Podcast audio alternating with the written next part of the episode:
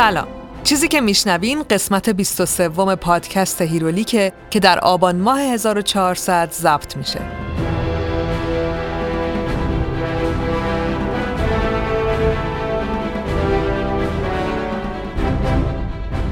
هیرولیک روایت تولد و زیست ابرقهرمانا و کتابای مصوره. روایتی که من با استفاده از منابع مختلف ولی در نهایت بر اساس تحلیل ها و خودم تعریف می‌کنم. اپیزود 23 Herolic در مورد یک کمیک نسبتا جدید و مربوط به انتشارات DC یه. کمیکی به نام Sweet Tooth. چند ماه پیش Netflix یه سریال با همین نام پخش کرد که سریال فوق‌العاده هم بود. فصل اولش تموم شد و فصل دومش هم در حال پیش تولید فکر کنم.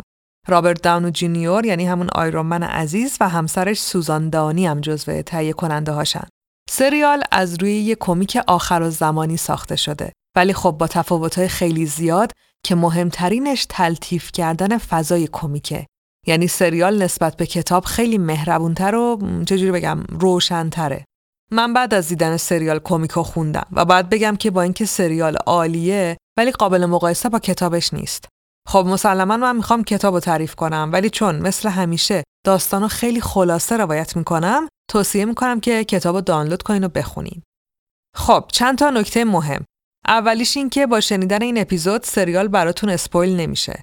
گرچه من می‌خوام کامل داستان رو تعریف کنم و سریال هنوز نصف کتابم پیش نرفته ولی انقدر با هم فرق دارن که واقعا فکر نمی کنم اسپویل خاصی اتفاق بیفته حدس من اینه که سریال سه چهار فصل طول بکشه و تو همین یه فصل هم کلی شخصیت و داستان جدید و فارغ از کتاب خلق کردن که کلا سیر داستان عوض شده فکر می‌کنم چهار تا از شخصیت های نسبتا اصلی کتاب حذف کردن ولی همونایی هم که موندن داستانشون فرق داره پس بازم تاکید می‌کنم که نگران اسپویل شدن نباشین.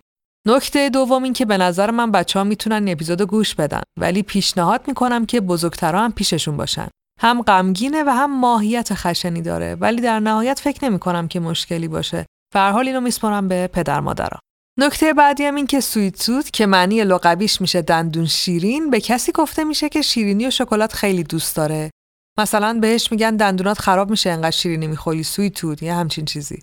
یه اصطلاح انگلیسیه که خب ما معادلش رو تو فارسی نداریم. و شخصیت اصلی کتابم گاهی به همین اسم صدا زده میشه. اسم کتابم که اصلا همینه. من خیلی فکر کردم که چی به جاش بگم رسیدم به کلمه قندون. دیدیم بچه ها قند دوست دارن و بزرگا بهشون میگن که نخوردن دندونات خراب میشه از این حرفا. منم فکر کردم که قندون می‌تونه منظور رو برسونه. ولی تاکید می‌کنم و باز هم تاکید می‌کنم که اصلا و ابدا قندون ترجمه سویتود نیست و من بیشتر به خاطر راحتی خودم این کلمه رو انتخاب کردم. هیچ ادعایی هم که وای چه فکر بکری کردم ندارم. حالا با داستان پیش میریم و امیدوارم که گوشاتون به قندون عادت کنه. و آخرین نکته. اول بگم که مجبور شدم که این نکته آخر رو دوباره ضبط کنم. برای همینم صدام فرق داره. حالا چرا انقدر صدام فرق داره؟ چون دارم با کرونا ضبط می‌کنم. اصلا دلیلی که این اپیزود دیر شد اینه که ضبط کردم ولی فرداش کرونا گرفتم و دیگه تا دو هفته همه چی تعطیل شد. حالا برام کامنت بذارین بگین که کدوم صدام بیشتر دوست دارین. به نظر خودم صدام باحال شده ولی خب نفس ندارم دیگه. خوبم البته نگران نباشین. فکر کنم که وقتی شما دارین گوش میدین خدا دیگه تموم شده. خب من دوتا مهمون خیلی عزیز دارم تو این اپیزود که قراره تو روایت داستان کمکم کنن. دوتا دوبلور و گوینده خیلی حرفه‌ای که به هم افتخار دادن و دعوتمو قبول کردن. آقای مهدی فضلی عزیز و آقای بهزاد الماسی که قبلا هم صداشون رو تو اپیزود 20 شنیدیم. اپیزود از جهنم. از هر دوشون تشکر می‌کنم و امیدوارم که شما هم از حضورشون و روایت متفاوت این قسمت لذت ببرین. من فائق تبریزی هستم و با کمک بردیا برجسته نژاد این پادکست رو تهیه می‌کنم. این شما و این 23 ومین قسمت از پادکست هیرولیک.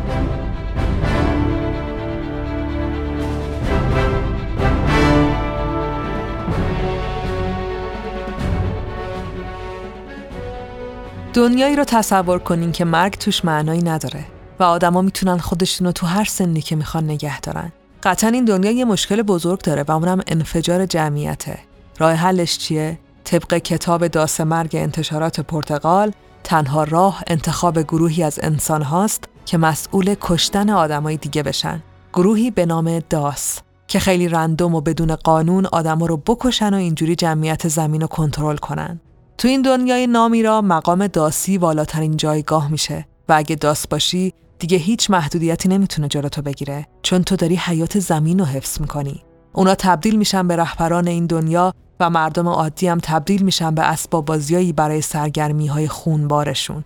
البته همیشه ایدالگراها و قهرمانایی هستن که موی دماغ این تمامیت خواهای قاتل بشن و تو کتاب داس مرگ اسم این قهرمانا سیترا و روئنه.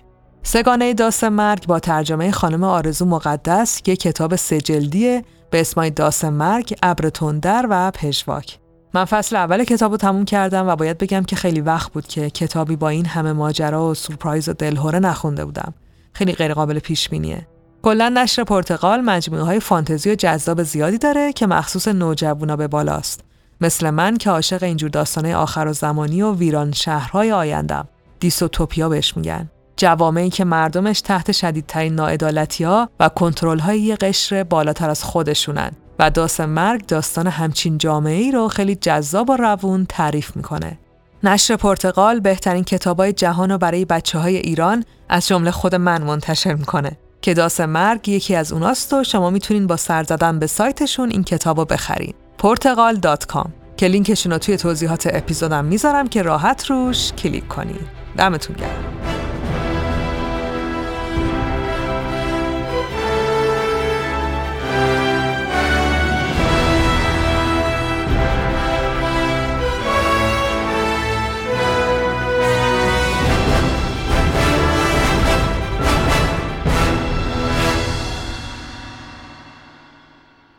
نویسنده و طراح کتاب مصور Sweet یه مرد جوون کانادایی به نام جف لمیر. جف سال 1976 و تو روستایی به نام اسکس کانادا به دنیا اومد. جف عاشق هنر و کتابای علمی تخیلی بود. مثل خیلی از نویسنده های دیگه که تو Herolic در موردشون حرف زدیم با شخصیت و داستانهای دنیای کتاب و سینما بزرگ شد. با اینکه کشاورزی شغل خانوادگی و زادگاهی جف بود ولی اون تصمیم گرفت که راه خودش رو بره و وارد مدرسه سینما شد. البته نتونست اونجا دووم بیاره. جف شخصیت مستقلی داشت. نمی‌تونست خیلی با آدمای دیگه کنار بیاد و دوست داشت خودش همه کاراش انجام بده. مدرسه سینما خیلی زود جف رو با این واقعیت روبرو کرد که احتمالا قرار نیست هنری که اون دلش می‌خواد خلق بشه. برای همینم مدرسه رو گذاشت کنار و تصمیم گرفت کاری رو شروع کنه که از اول تا آخرش ایده خودش باشه. موفقم شد. اولین باری که جف و هنرش مورد توجه دنیای بیرون از دادگاهش قرار گرفتن وقتی بود که تو سن 29 سالگی و با سرمایه خودش کتاب مصوری را چاپ کرد به اسم لاست داگز سگهای گم شده.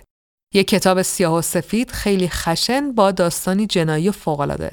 داستان در مورد مردی بود که با دختر همسرش به یه شهر جدید میرن. چیزی نمیگذره که دختر کشته میشه و همسرم دزدیده میشه. تلاش مرد برای پیدا کردن همسرش توی شهر خشن و غریبه ماجرای اولین کتابیه که زندگی جف لمی رو به عنوان یه نویسنده و تصویرگر تغییر داد. جف خیلی زود مورد توجه یه انتشارات مستقل و بزرگ به نام تاپ شلف قرار گرفت و با اون قرارداد بست. تاپ شلف انتشارات خیلی خاصی و کتابای مصور نویسنده‌های معروفی رو هم چاپ کرده مثل آل مور. جف حالا یه موقعیت بزرگ به دست آورده بود و هدرش هم نداد. یه سگانه فوقالعاده موفق به نام اسکس کانتی رو اونجا نوشت و کلی هم جایزه گرفت. جف دیگه یه نویسنده معروف شده بود و تونسته بود با دو تا کتاب و کلی جایزه خودش به عنوان یه هنرمند فوقالعاده معرفی کنه. اینکه خودش تصویرگر کتاباشم بود خیلی جذاب ترش می‌کرد. بعد از این موفقیت ها بود که انتشارات دیسی و مارول اومدن سراغ جف و اونو وارد دنیای ابرقهرمانی خودشون کردن.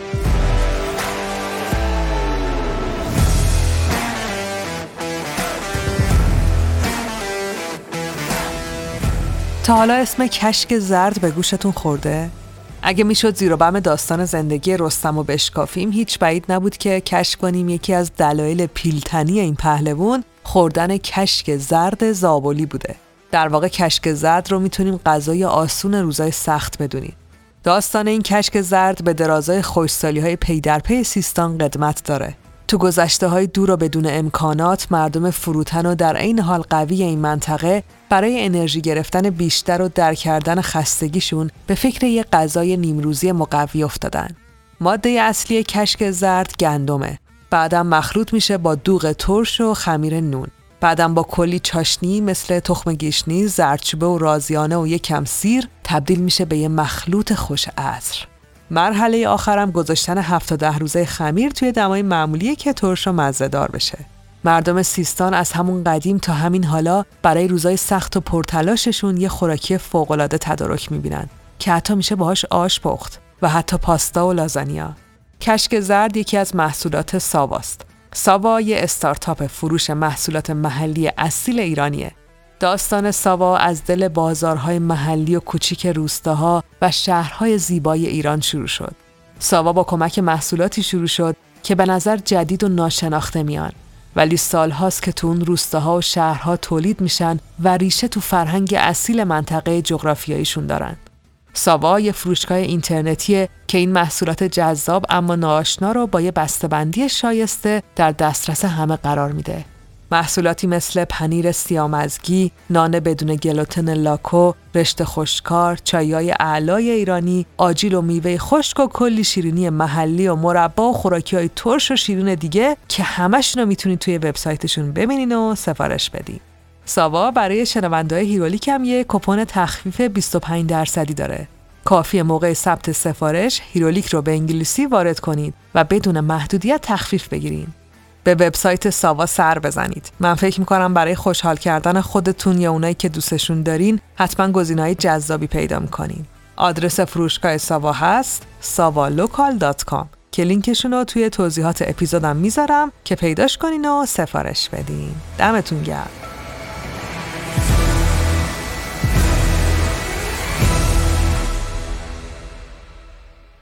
اولین کمیکی که جف برای دیسی نوشت اسمش نوبادی بود که داستان اونم یکم ترسناک و روانی طور بود. کلا جف سبک خاصی داره، داستانش معمولا دارک و مرموزن. حتی با دیدن صفحات اول کتاباش و تصویراش هم همین حس بهتون القا میشه. بگذریم. دومین کتاب تو انتشارات دیسی میشه سری چهل جلدی سویت توست که از سال 2009 تا 2013 منتشر شد و قرار داستانش رو با هم بشنویم.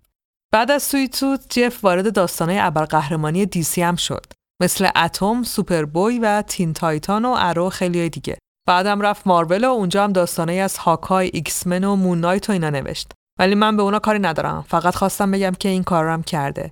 برگردیم سر Sweet Tooth. ایده کتاب و شخصیت Sweet Tooth وقتی به ذهن جف رسید که تازه پدر شده بود. یه پسر به اسم گاس ترس به وجود آوردن و بزرگ کردن یه موجود زنده به این دنیا و نامشخص بودن آینده‌ای که در انتظارشه الهام بخش داستان سویتوس شد. جف تو ذهنش و تو طراحیاش پسر خودش رو تصور می‌کرد که قراره توی دنیای بزرگ و عجیب و غریب رشد کنه بدون اینکه به جواب سوالاش برسه.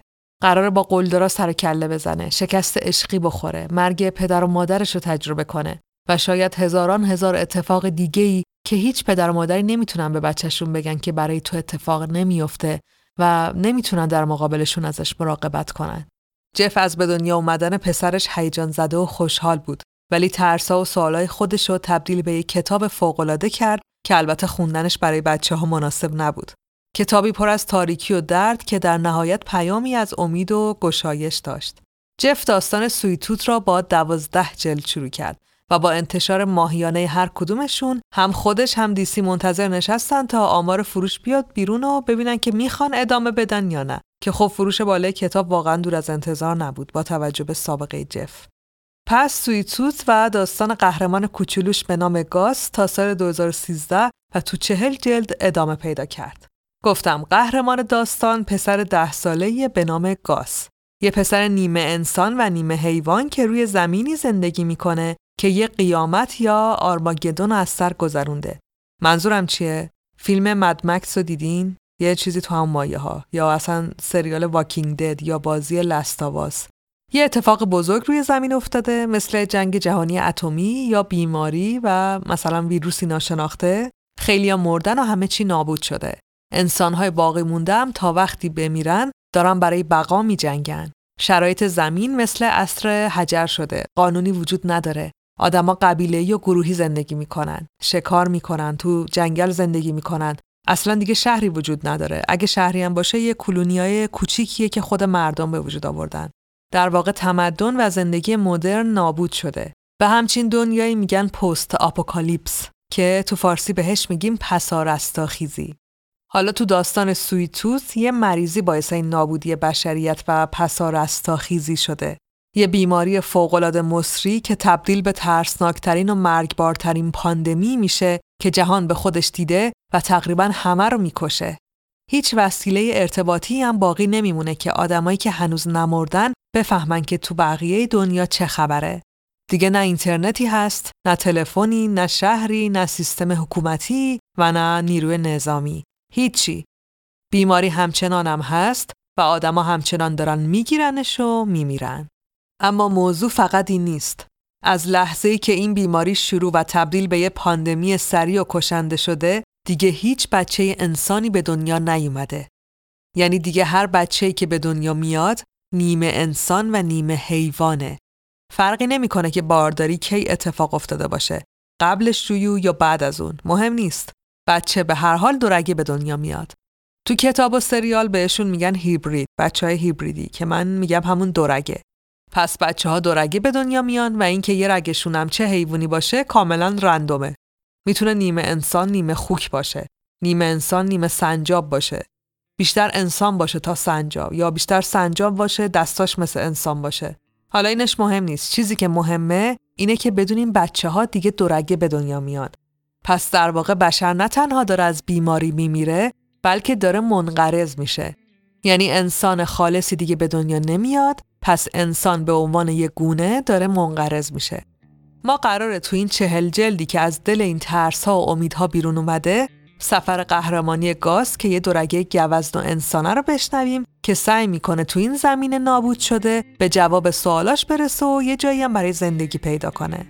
اینایی که گفتم و تو داستان با جزئیات تعریف می‌کنم. فقط خواستم دستتون بیاد که چه خبره. زمین یه زمین بعد از آخر و زمانه. بیماری مصری مرگباری وجود داره که هنوز درمان نشده. تمدنی وجود نداره و سالهاست که بچه انسانی به دنیا نیومده. برق نیست، آب نیست، اینترنت نیست. همه جا پر از گروه دست جمعی و تپه های سوخته جسده. چون سرعت مرگ و میر بیشتر از کنترل بشریت بوده. اونایی هم که موندن و هنوز مریض نشدن به زودی مریض میشن. در واقع مسئولیتی وجود نداره. دیر یا زود همه مبتلا میشن. کلا یادتون باشه که در عرض یک ماه دنیا سقوط کرده.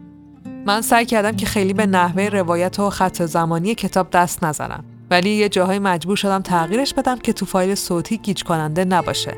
بازم بگم که خیلی خلاص است خیلی.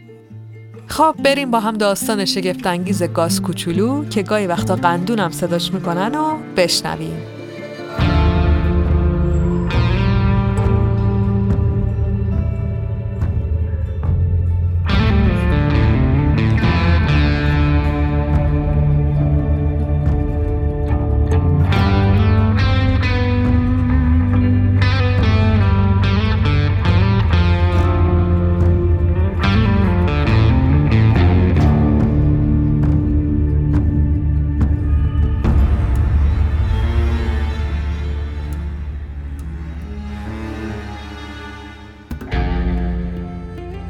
هر شب خوابشو می‌بینم. خواب یه مرد گنده که با چشمای سردش به هم خیره شده. من فرار می‌کنم میدوم تندتر از همیشه. پشت سرم آتیش جهنم و چیزای خیلی خیلی بد. گنده هم هست تعقیبم می‌کنه. مهم نیست چقدر سری بدوم اون به هم نزدیک و نزدیکتر میشه. بعضی وقتا که نصف شب از خواب میپرم صدای پدرم رو میشنوم که داره با خدا حرف می‌زنه. صدای گریش هم میشنوم. زمزمه می‌کنه و فکر می‌کنه من نمیشنوم ولی من گوشای تیزی دارم. پدرم رابطه خوبی با خدا داره. میگه خدا اجازه میده اون با مادرم حرف بزنه. پدر میگه من شبیه مادرمم. البته اون شاخ نداشته. من مادر رو ندیدم. من من تا حالا غیر از پدر هیچ کس دیگه ای رو ندیدم. پدر میگه که بعد از یه اتفاق بزرگ خدا تصمیم گرفت بچه های خاص به این دنیا بیاره. واسه همینه که من شاخ دارم و گوشام خیلی تیزه. پدر میگه همه مردن و فقط ما موندیم. میگه بیرون از این کلبه و درختها فقط آتیش جهنم مونده و ما نباید بریم بیرون. میگه ما تو این جنگل جامون امنه و نباید ازش خارج بشیم. نباید پامونو بذاریم اونور حسار جایی که جنگل تموم میشه. میگه درختها باعث میشن ما تو آتیش نسوزیم. میگه باید تا آخر عمرمون اینجا بمونیم و وقتی مردیم میریم بهشت پیش مامان. این چیزیه که پدر میگه. اما راستش من گاهی تا ته جنگل رفتم و اونور حسار رو دیدم. آتیشی نبود. فقط برف بود و یه سری خط روی زمین و چند تا درخت شکسته. خبری از جهنم نبود.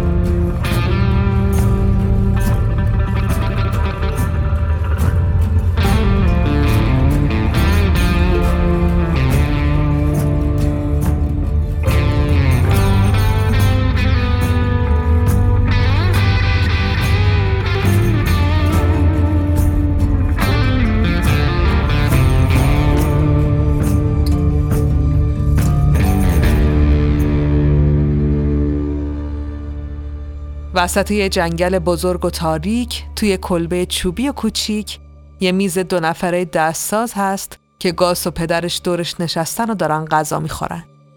گاس یه پسر حدوداً ده سال است. بدنش فرقی با بدن انسان نداره. ولی این صورتشه که همه چی رو لو میده. صورتش و شاخهای گوزنیش. گاس گوشه پشمالو و کوچیکی داره. مثل گوشه یه آهو. دماغش هم یه کوچولو پشمالوه. کلا انگار پوزه داره. روی سرش و بین موهای طلایی و قشنگش دو تا شاخه قهوه‌ای داره که چند تا شاخه شدن. مثل یه گوزن کوچولو. خیلی بزرگ نیستن ولی خیلی زیبا و فوق‌العاده‌ان. گاز پدیده قشنگیه. لباس چارخونه قرمز و مشکی میپوشه و شلوار جین پاش می‌کنه. پدر گاس یه مرد حدود چهل سال است. لاغر و پیرتر از سنش به نظر میاد. مرد ساکت و عجیبیه. گاس و پدرش سالهاست که تو همین کلبه زندگی می‌کنن. همینجا بیدار میشن. تو جنگل غذا پیدا می‌کنن و با همون آشپزی می‌کنن.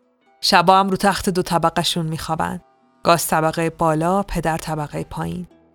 اما امشب با همیشه فرق داره. پدر خیلی ساکته و گاهی سرفه می‌کنه.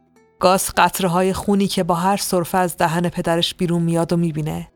اون همش میگه حالش خوبه ولی گاس می‌دونه که این عادی نیست. پدر دیگه روزا هم رو تختش میمونه و دعا می‌خونه. گاز تنها تر شده. برف همه جنگل رو سفید کرده و گاز کاری جز راه رفتن تو برفا نداره. گاهی با تیر و کمون سنگیش به درختها حمله می‌کنه ولی امروز حوصله اونم نداره. داره بین برفا راه میره که متوجه یه چیزی میشه. یه چیزی شبیه به یه تیکه چوب کوچیک ولی قرمز و روش نوشته ترد. گاز برش میداره. به نظر کاغذی میاد و گاز پارش می‌کنه. ولی تو کاغذ یه مکعب قهوه‌ای و خوشبوه. گاسونو تو دهنش می‌ذاره و مزه شیرینش تا اعماق وجودش رو پر از لذت می‌کنه. گاس به سرعت برمیگرده خونه که کشف جدیدش رو به پدر نشون بده. اما پدر با دیدن شکلات تو دست گاس رنگش میپره و شروع می‌کنه به لرزیدن. به سمت گاس میره و با عصبانیت زیادی شکلات ازش می‌گیره. اینو از کجا آوردی؟ با تو هم؟ از کی گرفتی؟ کی اینو بد داده؟ فریاد پر از ترس و لرز پدر اشک گاسو در میاره. گاس خیلی آروم جواب میده که اون از تو جنگل پیدا کرده. میگه هیچ کس رو ندیده. قول میده. اشکای گاس دل پدر رو میسوزونه. پدرم گریش می‌گیره و میگه گاس تو خیلی باید مراقب باشی. چند بار بهت گفتم که آدمای بدی اون بیرونن که می‌خوان اذیتت کنن. من دیگه زمان زیادی ندارم. تو باید تنهایی از پس خودت بر بیای. پدر صورت اشکالود گاس توی دستاش می‌گیره و ادامه میده. گاس از این به بعد هر چیزی که تو جنگل دیدی فقط فرار کن. همون جوری که یادت دادم. قول بده. گاس قول میده. نمی‌دونه چرا. نمی‌دونه پدرش از چی میترسه. پدرش مریضه و تنها چیزی که گاز خوب می‌دونه اینه که قراره به زودی تنها بشه.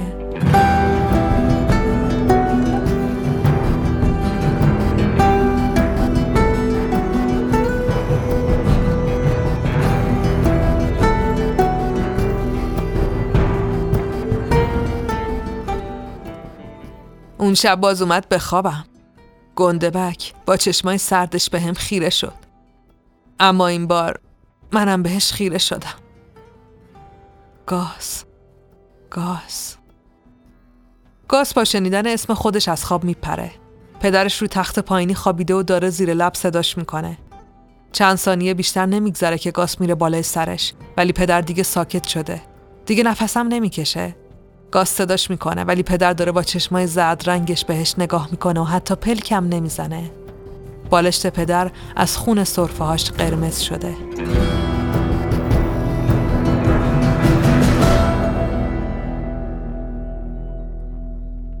پدر بعد از اون شب دیگه با خدا حرف نزد. اصلا دیگه حرف نزد. دیگه انجیل نخوند. دیگه کنار آتیش نشست. دیگه داستان روزای قبل از به دنیا اومدن منو نگفت. قبل از اینکه همه مریض بشن. دیگه منو به جنگل نبرد و به هم چیزای جدید یاد نداد. هوا گرم می‌شد، برف آب می‌شدن. پدرم اما آب می‌شد. روی همون تخت انقدر آب شد که دیگه چیزی ازش نموند. غیر از چند تا استخون. دیگه فقط من موندم. من پدر گذاشتم زیر خاک کنار مادرم. اونم زیر خاکه. شب بود یه صدایی شنیدم. یه گوزن بزرگ و قهوه‌ای اومد کنارم. مثل من بود. شاخ داشت. گاس به چشمای گوزن خیره شده که یهو یه صدای بلند میاد و بعد صورتش پر از خون میشه. یکی به گوزن شلیک کرد و خونش همه جا پخش شده.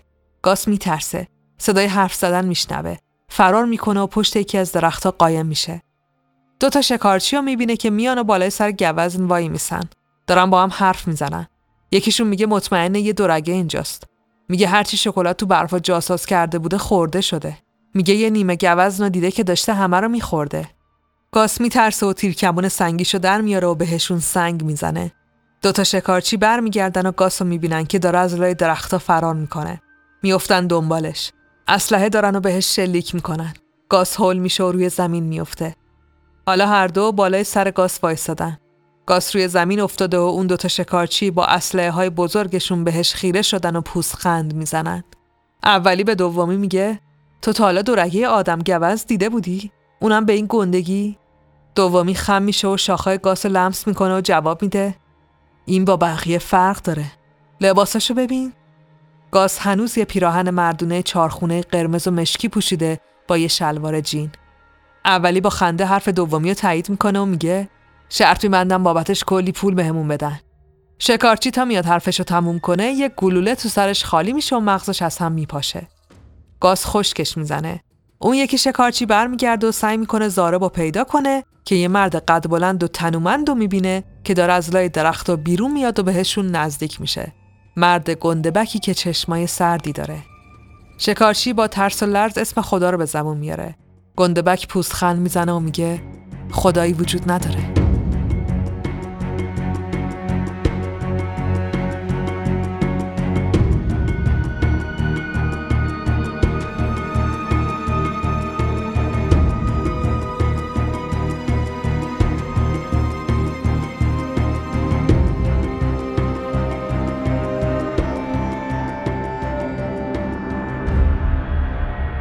شکارچی به گندبک التماس می‌کنه.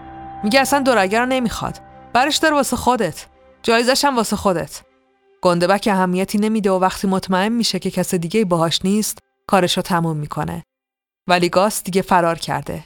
گندبک به دوربرش نگاه می‌کنه و سعی می‌کنه دنبال رد پای دورگه عجیبی بگرده که پیراهن چارخونه قرمز و مشکی میپوشه. گندبک یه مرد تقریبا پنجاه سال است. سفید پوسته و چشمای آبی داره. قیافش زمخت و بد اخلاقه. هاش بزرگن و به نظر موجود شکست ناپذیری میاد. گاز زیر تخت دو طبقش قایم شده. خودشو جمع کرده و داره از ترس میلرزه. گاز چشمای مرد گندبک و یادشه. هر شب کابوسشو می‌بینه. پدرش بهش گفته بود که بیرون از جنگل همه چی بد و ترسناکه. اما حالا چیزای بد اومدن بین درختها و گاس نمی‌دونه باید چیکار کنه.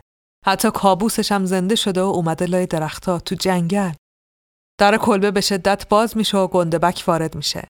گندبک به راحتی و با یه دست از شاخ گاس می‌گیره و اونو از زیر تخت بیرون می‌کشه و میگه نترس پسر من اذیتت نمی‌کنم. تو ننه بابایی نداری؟ گندبک گاس روی زمین می‌ذاره و به دور برش نگاه می‌کنه.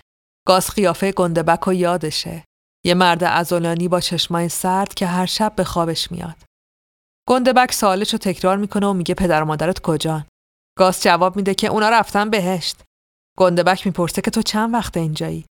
گاس جواب میده همیشه اینجا بودم. گندبک ادامه میده تو چند سالت بچه گوست؟ گاز جواب میده ده سال. گندبک چند ثانیه سکوت می‌کنه و ادامه میده این امکان نداره. فقط هفت سال از اون مریضی گذشته. هم نوعای تو بعد از مریضی به دنیا آمدن. داری اشتباه می‌کنی. تو اسمم داری؟ گاس. اسمم گاسه. خیلی خوب گاس. اسم من جپرده. الانم باید را بیفتیم. اون شکارچی ها تنها نیستن. اینجا دیگه امن نیست. گاس جواب میده که پدرش بهش گفته هیچ وقت نباید جنگل رو ترک کنه. گندبک روی زمین روبروی گاس میشینه و میگه پدر تا حالا چیزی از پناهگاه بهت گفته؟ پناهگاه دورگه ها. اونجا جات امنه. چند روز بیشتر را نیست. من میبرمت. گاس قبول نمی‌کنه و گندبک هم اصرار نمی‌کنه. خیلی بی تفاوت پشتشو می‌کنه و از کلبه خارج میشه. گاز تنها میمونه. وسط کلبه ای که دیگه امن نیست. وسط جنگلی که قرار پر از شکارچی بشه. گاس و تصمیمشو می‌گیره و شروع به دویدن می‌کنه. میره تا آخرین نقطه جنگل. پشت حصار و سیم خاردار. مرز بین جنگل و جهنم که گندبک وایساده و داره اسبشو آماده می‌کنه. گاس پشت سرش وای میسه و میگه من دیگه نمی‌خوام تنها باشم. گندبک یه نگاه به آسمون می‌کنه و بعد سوار اسبش میشه و میگه خب بپر بالا داره تاریک میشه. گاس با آرومی پاشو از مرز جنگل رد می‌کنه و وارد جاده میشه. هیچ اتفاقی نمیافته. هیچ آتیشی نمیسوزونتش. گاس بدون اینکه به پشت سرش نگاه کنه سوار اسب گندبک میشه. گندبک رو محکم بغل می‌کنه و اونا با هم سفرشون رو شروع می‌کنن. چند ساعت بعد گندبک تصمیم می‌گیره که استراحت کنن. اونا به یه ساختمون نیمه خرابه می‌رسن. جای شبیه به پمپ بنزین که حالا متروکه شده. گندبک آتیش روشن می‌کنه و هر دو کنارش میشینن. هوا تاریک و سرده. گندبک به گاس و شاخهای عجیبش نگاه می‌کنه و می‌پرسه ببینم پدرت در مورد اتفاقایی که این بیرون افتاده چیا بهت گفته؟ گاس جواب میده گفت یه روز خدا اومد و بیشتر مردم رو با خودش برد بهشت. گفت اگه ما هم خوب باشیم یه روز میریم بهشت. گندبک پوسخند می‌زنه. صورتشو نزدیک آتیش می‌کنه و میگه ببین بچه جون همه مریض شدن. همه شدیدن مریض شدن و مردن. اونایی هم که نمردن خیلی زود قراره به درک واصل بشن. در واقع هممون قراره بمیریم غیر از شما. شما دورگه ها مریض نمیشین. یه چیزی تو بدنتونه که نمی‌ذاره مریض بشین. واسه همینه که دنبالتونن. برای همینه که باید برسونمت به پناهگاه. خدا هم هیچ ربطی به این قضیه نداره. پس بهتر هر مزخرفی که تا شنیدی و فراموش کنی. فهمیدی؟ گاز سرشو تکون میده و میگه بله قربان. گندبک یه شکلات از کیفش در میاره و به گاس میده. گاس با ولع زیاد و در عرض چند ثانیه شکلات و قورت میده. گندبک خندش می‌گیره و میگه شیرینی دوست داری یا؟ دندونات خراب میشن قندون کوچولو. بعد یهو قیافش سرد میشه و ادامه میده امیدوارم ارزش این همه دردسر رو داشته باشی. جپرت پشتش رو به گاس می‌کنه و میخوابه. چشمای گاس هم کم کم گرم میشن و بالاخره خوابش می‌بره.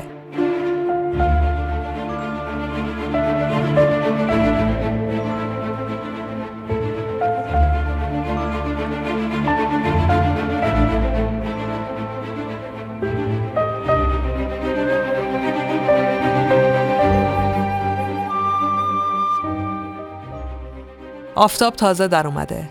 آقای جپرت و گاز سوار بر اسب قهوه‌ای رنگ آقای جپرت به سمت پناهگاه حرکت می‌کنن. تو مسیرشون وارد شهر متروک میشن تا شاید چیزی برای خوردن پیدا کنن. همه جا خالی و ساکته. شیشه های خونه ها شکستن. دیوارا ریختن. آسمون پر از کرکسه. چون روی زمین پر از جنازه است. پر از اسکلت مردمی که یه روزی ساکنین این خونه ها و این شهر بودن.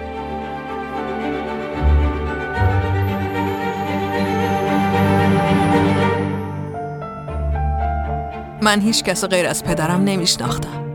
هیچ جایی غیر از جنگل رو ندیده بودم. خونه ما اونجا بود. پدرم منو دوست داشت. به هم خوندن و نوشتن یاد داد.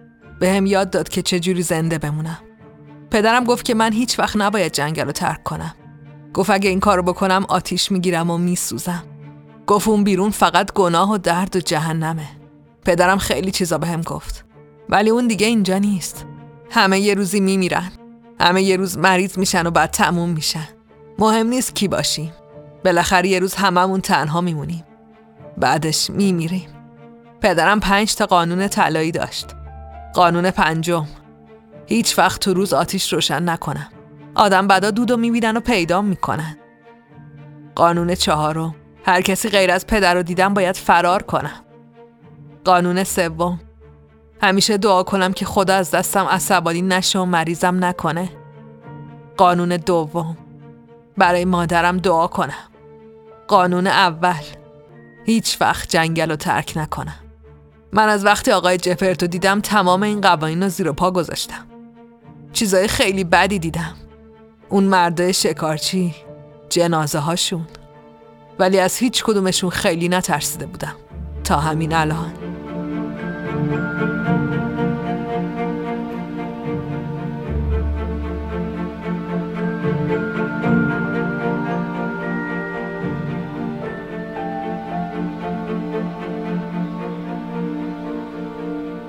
آقای جپرد اسمو میبنده تا سر و گوشی آب بده.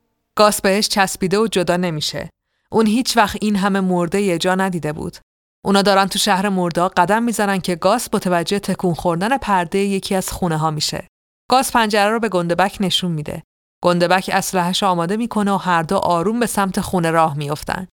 خونه بزرگ و تاریکه. همه جا پر از خاک و تار انکبوته.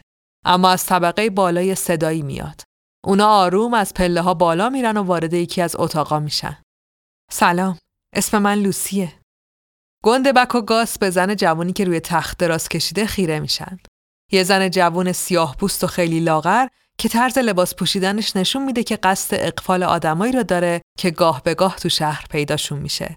یه پیراهن نازک و کوتاه. دختر معلومه که سردشه و به زور این لباس رو تنش کرده. گندبک عصبانی میشه و اسلحه‌شو به سمتش می‌گیره ولی همون لحظه یکی اسلحه‌ش رو می‌ذاره پشت سر گندبک و بهش میگه که آروم برگرده.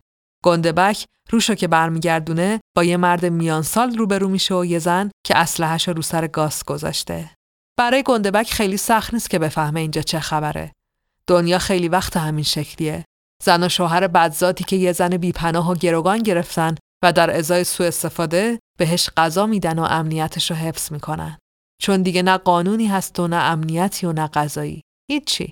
زن بودن تو دنیای متمدنم چندان آسون نبود. چه برسه الان؟ گندبک به مرد و زن بدجنس نگاه می‌کنه و میگه ببین اصلا برام مهم نیست که اینجا دارین چه غلطی می‌کنین. اون بچه رو بده به من. ما بی سر و صدا از اینجا میریم. مرد میخنده و جواب میده که امکان نداره. میگه این بچه گوز خودش کلی پولشه. بعد به لوسی اشاره می‌کنه و به گندبک میگه که در ازای بچهه می‌تونه با لوسی خوش بگذرونه. گندبک بیشتر عصبانی میشه و جواب میده ما هممون قراره بمیریم. واسه همین اصلا برام مهم نیست که تیراندازی می‌کنی یا نه. ولی خیالت راحت باشه. من اول هر دوتاتون رو می‌کشم بعد میمیرم. صورت خشمین و مصمم آقای جپرد مرد و زن رو میترسونه و قبول می‌کنن که گاسو پس بدن ولی در ازاش از گندبک می‌خوان که دیگه برنگرده. گندبک دست گاسو می‌گیره و از اتاق خارج میشن. آخرین صحنه ای که گاس می‌بینه چشمای ملتمس لوسیه که اونجا گیر افتاده. آقای جپرد داره کشون کشون گاس رو با خودش می‌بره. اما گاس یهو عصبانی میشه و دستش رو ول می‌کنه. من هیچ جا نمیام. اون زن و مرد دارن اون خانمه رو اذیت می‌کنن آقای جپرد نمیشه که همینجوری ولش کنیم گندبک میگه نمی‌تونم برگردن ولی گاس اصرار می‌کنه. گندبک بالاخره تسلیم میشه و با عصبانیت به گاس میگه که همونجا بمونه. گندبک برمیگرده طبقه بالا. وارد اتاق میشه و خیلی ناگهانی به زن و شوهر بدزاد حمله می‌کنه. توی چشم به هم زدن کار مرد رو تموم می‌کنه. ولی وقتی می‌خواد بره سراغ زن لوسی یا همون دختر سیاه بوس جلو میاد و میگه بذار من تمومش کنم. گندبک اسلحه رو می‌ذاره تو دستای دختر و بعد جنازه زن بعدزاد هم با شلیک لوسی روی زمین میافته. گندبک برمیگرده پایین و دست گاسو می‌گیره با خودش ببره که لوسی جلوشونو می‌گیره. لوسی ازشون می‌خواد اونجا بمونن. میگه می‌تونن از هم محافظت کنن. میگه تو این دنیای جدید آدما کنار هم باشن خیلی بهتره. گاس لبخند می‌زنه و میگه ولی ما باید بریم. آقای جپرد می‌خواد منو ببره به پناهگاه. لوسی جلوتر میاد و میگه پناهگاه؟ همچین چیزی وجود نداره پسر جون. گاس جواب میده که وجود داره. لوسی سکوت می‌کنه. آقای جپرد سرشو پایین میندازه. بعد دست گاسو می‌کشه و از اونجا میرن. تو جاده تو تاریکی مطلق روی اسب و زیر بارون گاس هنوز داره به لوسی فکر می‌کنه. آقای جپرد می‌دونستی اون اولین زنی بود که من تو زندگیم دیدم؟ آقای جپرد جوابی نمیده. آقای جپرد چرا می‌گفت که پناهگاه وجود نداره؟ آقای جپرد با بیحوصلگی جواب میده. نمی‌دونم. شاید حسودیش می‌شد. شاید. آقای جپرد من می‌دونم که مجبور بودی اون آدم بدا رو بکشی. به نظر من تو آدم بدی نیستی. گندبک جوابی نمیده و با چشمای سردش به جاده خیس و تاریک روبروش خیره شده. اما قندون هنوز کلی سوال داره. آقای جپرد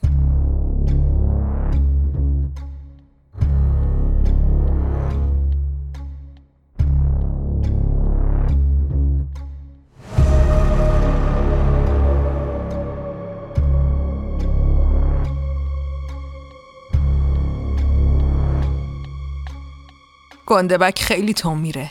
خیلی تون میتازه. تونترین چیزیه که من تا حالا دیدم. یه جوری که انگار اصلا قرار نیست هیچ وقت وایسی. آقای جپرد میگه این تنها راه رسیدن به پناهگاهه.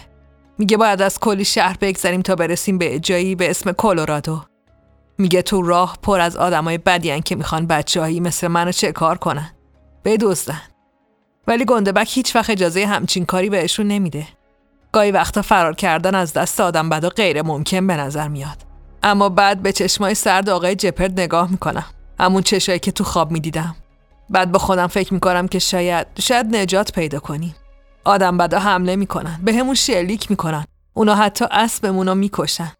اما آقای جپرد مواظب منه. گاهی دوباره کابوس می‌بینم. دیگه شبیه قبلیا نیستن. صدای بابامو میشنوم. تو جنگلم. میرم کنارش. بهش میگم که دنیای بیرون خیلی بده. ولی گندبک مواظبمه. پدر بهم میگه من اشتباه می‌کنم. دنیا پر از نفرت و مرگه. میگه همش تقصیر منه. من نمی‌فهمم چی میگه. پدر ادامه میده. میگه که من باعث مریضی اون شدم. من باعث مریض شدن دنیا شدم. همه مردن چون من به دنیا اومدم. میگه وقتشه که تاوانش رو پس بدم. من گریه می‌کنم. فقط گریه می‌کنم. هر بار که از خواب میپرم خودم تو دستای آقای جپرد می‌بینم و خیالم راحت میشه که جام امنه. اون خیلی قویه. آقای جپرد هیچ وقت نمیخوابه. همیشه مواظبه تا کسی به ما حمله نکنه. ولی دیگه با من حرف نمی‌زنه. هیچی نمیگه. حتی یک کلمه. شاید با من قهره.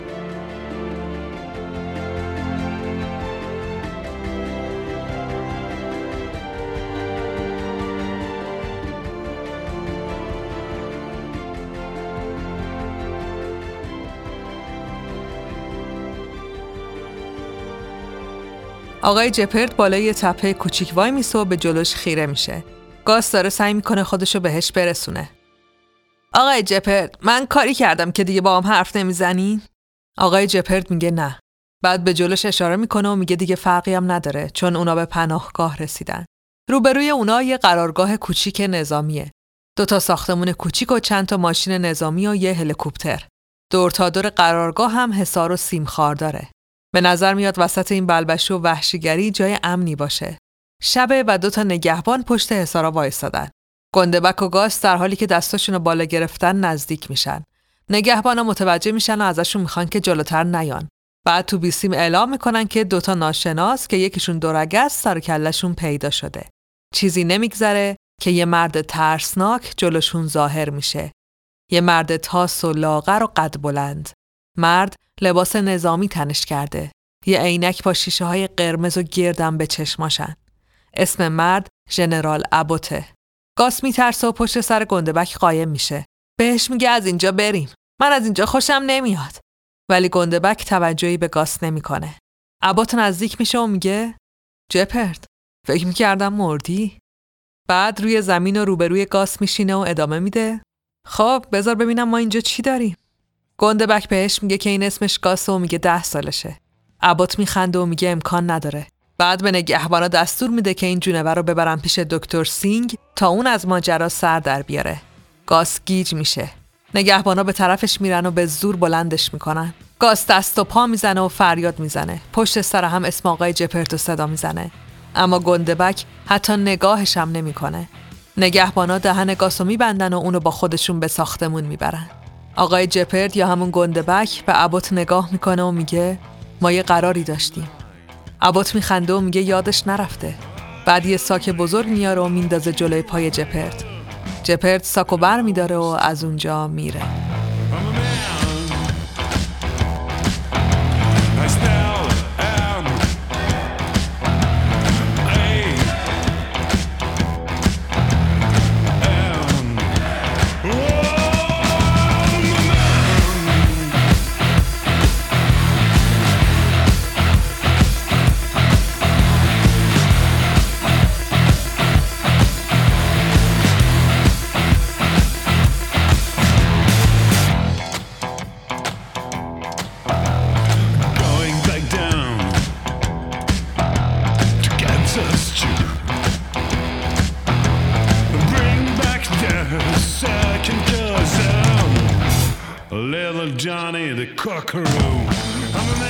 من همیشه تو دعوا خوب بودم.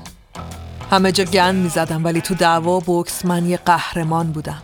همه فریاد می زدم برو جپرد آفرین جپرد. آره دعوا تنها کاری بود که بلد بودم. ازش پول در می آوردم باهاش زندگی می کردم اون شب و یادمه. بعد از مسابقه رفتم خونه. لوئیس به تلویزیون خیره شده بود. اخبار داشت از یه مریضی حرف می‌زد. کل دنیا یهو داشتن میمردن. بیمارستانا پر شده بود از مریضایی که از دهنشون خون میومد. پوستشون پر از تاول بود و کم کم ذوب می‌شدن و میمردن. همه باید قرنطینه می‌شدیم. لوئیس ترسیده بود. همسر زیبای من. اصلا نمی‌دونم چرا با من ازدواج کرده بود. بهش گفتم که نگران نباشه. من ازش محافظت می‌کنم. اون نمی‌خواست خونه رو ترک کنه ولی من مجبورش کردم. ما دیگه هیچی برای خوردن نداشتیم. باید می‌رفتیم. اما اون میترسید. می‌گفت اگه از خونه بریم ما هم مریض میشیم. من گوش ندادم.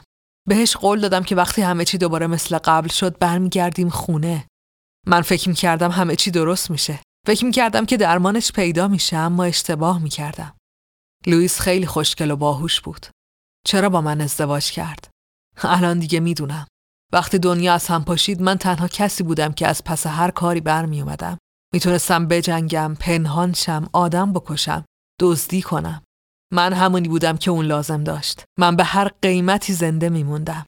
مثل یه سوسک. ما روزا تو جاده بودیم. ماها، سالها. همه جا پر از گرسنگی و آتیش و مرگ بود. همه منتظر بودن که مریض بشن و بمیرن. حکومت، ارتش، اینترنت انگار هیچ وقت وجود نداشتن. اولش آدما به هم کمک می‌کردن. هر چی داشتن رو با هم تقسیم می‌کردن. اما بعد دیگه چیزی برای تقسیم کردن نموند. امیدی برای بخشیدن نموند. بهتر بود که تنها سفر کنی. دیگه هیچ دوستی وجود نداشت. نمی‌دونستم دلم می‌خواست من اول مریض شم و بمیرم یا اون اول بمیره که مجبور نباشه تو این دنیا تنها بمونه. تا اینکه یه شب دور آتیش تو متروکه ترین جایی که می‌شد پیدا کرد به هم گفت که حامل است. ما یه چیزایی در مورد بچه های دورگه شنیده بودیم ولی باور نمی کردیم. کسی ندیده بودشون. دروغ بود. برای همین من خوشحال شدم و بهش گفتم نگران نباشه. ما چند روز سرگردون جاده ها بودیم تا اینکه وسط یه ناکجا آباد بهمون حمله شد. اونا سوار موتور بودن و اسلحه داشتن. من تنهایی از پسشون بر نمی اومدم. بعد سر کله عبوت پیدا شد. ژنرال عبوت با اون عینک گرد و قرمزش اومد و نجاتمون داد. گفت یه پناهگاه داره و برای خودش یه گروه درست کرده. گفت اونجا غذا هست، جای خواب هست، دکتر و دارو هست. گفت ما می‌تونیم بریم پیشش. اما دروغ می‌گفت. به محض اینکه وارد پایگاه شدیم اونا منو زدن و لوئیس رو ازم گرفتن. لوئیس رو بردن و منو انداختن توی قفس کوچیک، توی اتاق تاریک. من دیگه لوئیس رو ندیدم تا اینکه مردی به نام جانی اومد و برام غذا آورد. اون همه چی رو به هم گفت. گفت که توی این پناهگاه زنای حامله رو نگه میدارن. دورگه ها رو به زور از شکمشون در میارن و بعد اون بچه های بیچاره رو تیکه پاره می‌کنن. این کار برای آزمایش می‌کنن. برای پیدا کردن درمان، برای ساختن واکسن. روزا و شبا میگذشت من به جانی التماس می‌کردم که بذاره فرار کنم. تا اینکه یه روز اومد و به هم گفت که لوئیس داره بچهش رو به دنیا میاره. انقدر گریه و التماس کردم تا بالاخره در قفس رو باز کرد. تا برسم آزمایشگاه هر کی سر راهم بود و کشتم. آزمایشگاه پر از اتاق بود. زنای حامله به تخت زنجیر شده بودن و گریه می‌کردن. خیلی وحشتناک بود ولی من وقت نداشتم. رفتم و لوئیس رو پیدا کردم. داشت فریاد می‌زد. همه بالا سرش بودن. من حمله کردم، کتک زدم، کتک خوردم تا اینکه همه جا سیاه شد. وقتی به هوش اومدم بیرون کمپ افتاده بودم. ابوت اونور سیم خاردارا داشت نگاهم می‌کرد. گفت زنم مرده. پسر جونورم مرده. گفت حالا منو زنده نگه داشته بوده چون می‌دونسته به دردش می‌خورم. به هم گفت که اگه بدن زنمو می‌خوام باید براش یه دورگه پیدا کنم. وگرنه نمی‌تونم زنمو دفن کنم. من به لوئیس قول داده بودم. باید برش میگردوندم خونه. اما حالا که بالاخره به دستش آوردم هر چقدر تلاش می‌کنم نمی‌تونم صورتشو به یاد بیارم. منی که هر شب چشمامو میبستم و با تصویر جزئیات صورت لوئیس خوابم می‌برد حالا همش رو یادم رفته. حافظ خیلی ظالمه. صورتش، چشماش، حالت نگاهش همشون دارن محو میشن. گندبک اسکلت لوئیس از توی ساکتر میاره و تو گودالی می‌ذاره که تو حیات خونه قدیمیشون کنده. اون که دیگه تو این دنیا کاری نداره میره و یکم مشروب پیدا می‌کنه. آقای جپرد مست و تنها تو جاده ها راه میفته و دیگه هیچ دلیلی برای زنده موندن نداره. اما هر بار که اینو به خودش میگه فقط یه صدا تو گوشش میشنوه. آقای جپرد شما مرد بدی نیستین. گندبک گریه می‌کنه و تو جاده ها تلو تلو می‌خوره. بهش حمله میشه، کتک می‌خوره، زخمی میشه ولی باز بلند میشه و راه میره و تنها چیزی که می‌بینه چشمای قندون کوچولوه که بهش خیره شدن. تا اینکه بالاخره خسته میشه و جلوی در یه خونه روی زمین میافته. در خونه باز میشه. لوسی دختر جوان سیاه پوست پشت در و گندبک و یادش میاد. اون همین چند روز پیش از دسته زن و شوهر متجاوز نجاتش داده بود. لوسی آقای جپرد رو به خونه می‌بره و ازش مراقبت می‌کنه. فردا صبح وقتی جپرد چشمشو باز می‌کنه لوسی رو می‌بینه که بالای سرش وایساده. گندبک از روی تخت بلند میشه. لوسی بهش میگه که باید استراحت کنه. اما گندبک با عصبانیت بهش میگه که باید بره و بعد از اتاق بیرون میره. لوسی دنبالش میره و می‌پرسه کجا داری میری؟ گندبک جواب میده میرم که همه رو بکشم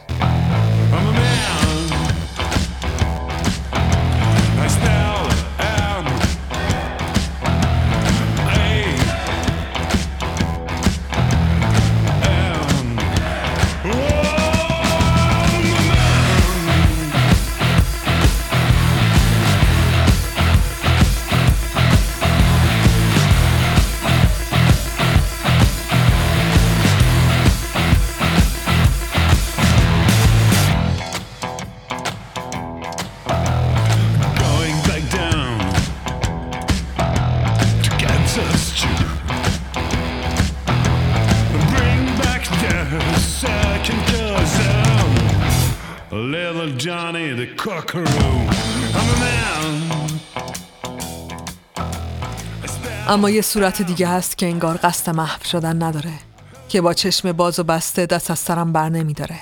یه بچه با شاخهای گوزن. هم نمی‌دونم چرا ولی قسم می‌خورم که اجازه نمیدم این یکی تصویرم از حافظم پاک بشه. نمی‌ذارم که یادم بره. من لوئیس از دست دادم. بچم و بدون اینکه یه بار ببینمش از دست دادم. ولی گاز. اگه یه درصدم احتمال داشته باشه که قندون زنده باشه من حاضرم برای اون احتمال بمیرم. اینکه تو این دنیا دوباره حس کنی که چیزی برای از دست دادن داری یعنی هنوز زنده ای من دوباره یه چیزی برای از دست دادن دارم و این بار نمی‌ذارم که عبات اونو از من بگیره.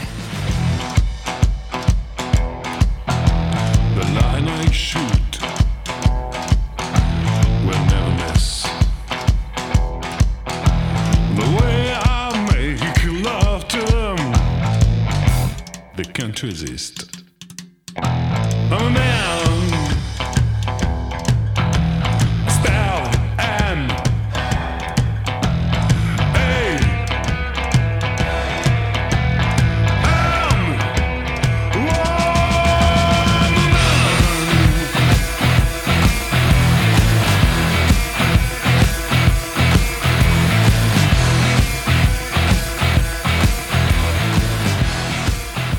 دستای گاز بسته است روی صورتش یه گونی کشیدن.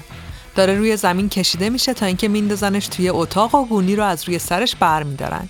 بعد میرن و در رو میبندن. گاز چشماشو به هم میماله و وقتی بالاخره می‌تونه درست بازشون کنه چند تا بچه دورگه رو می‌بینه که روبروش وایستادن و بهش خیره شدن. بچه ها همه از خودش کوچیکترن. گاس بلند میشه و بهشون نزدیک میشه. سلام. من اسمم گاسه. به هم میگین اینجا کجاست؟ می‌تونین حرف بزنین مگه نه؟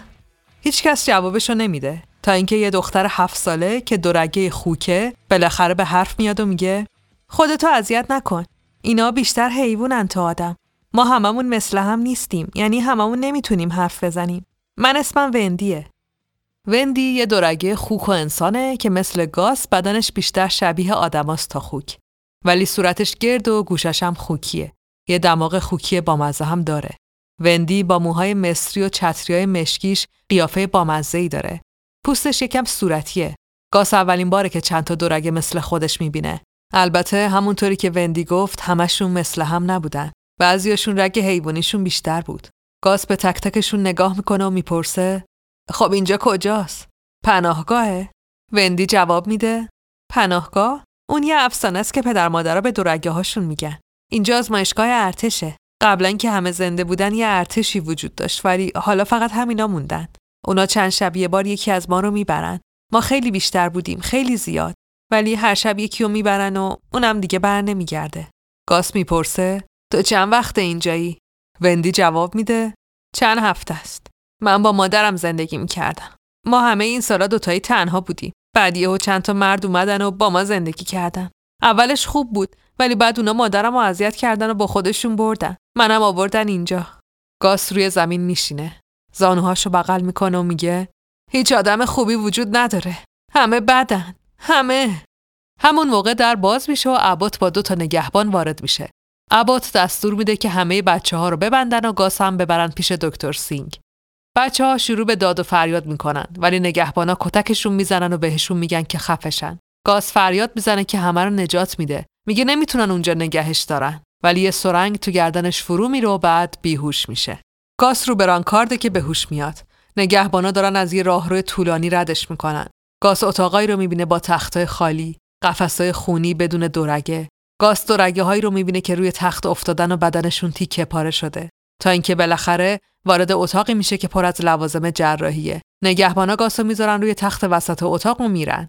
بعد یه مرد ریز و لاغر و عینکی میاد بالای سرش. یه مرد هندی با روپوش دکتری. دکتر سینگ. بهتره بشینی پسر جون. ما کلی با هم حرف داریم. گاس روی تختش میشینه. دکتر سینگ هم روی صندلی و روبروی گاس میشینه. صورت خسته و مهربونی داره. صورت مرد گیجی که دیگه هیچ جوابی نداره. دکتر سینگ به حرف زدنش ادامه میده. من اسمم دکتر سینگه. گاس تو می‌دونی چرا اینجایی؟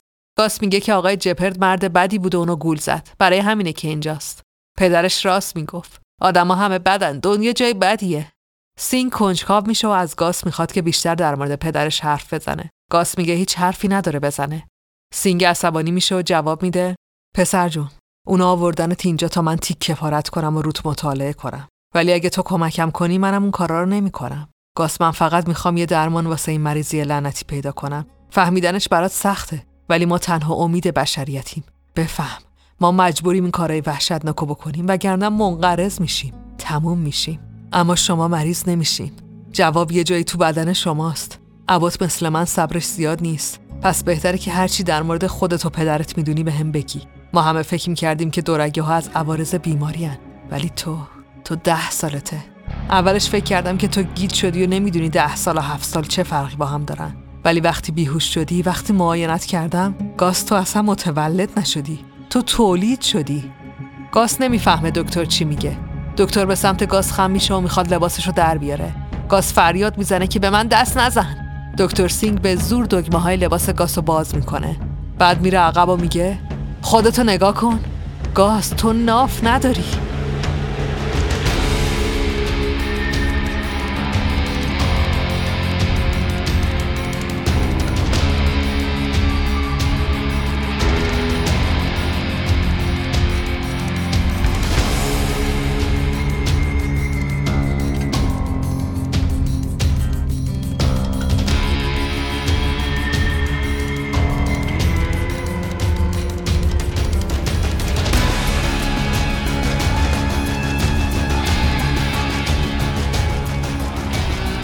تنهایی توی اتاق نشسته و زانوهاشو بغل کرده. دکتر سینگ و ابوت دارن از پشت شیشه نگاهش می‌کنن. دکتر سینگ هیجان زده است و داره به ابوت توضیح میده که ممکنه تمام این سالها اشتباه می‌کردن. شاید مریضی نبوده که دورگه ها رو به وجود آورده. در واقع این دورگه ها بودن که با خودشون مریضی ها آوردن. دکتر سینگ فکر می‌کنه که اونا باید به جنگلی برن که گاس اونجا بزرگ شده و دنبال حقیقت بگردن. ابوت میگه لازم نیست برن و با شکنجه می‌تونن حقیقت رو بفهمن. ولی دکتر نمی‌خواد که گاس تبدیل به یه مریض روانی بشه.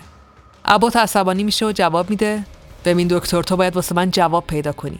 باید بفهمی که این چرا با بقیهشون فرق داره. من فقط جواب می‌خوام. من درمان می‌خوام.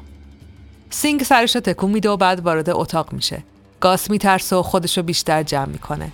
سینگ بهش میگه که قول میده که دیگه بهش دست نزنه. بعد روبروی گاس روی زمین میشینه و میگه گاس به نظر من تو جواب همه سوالای دنیایی.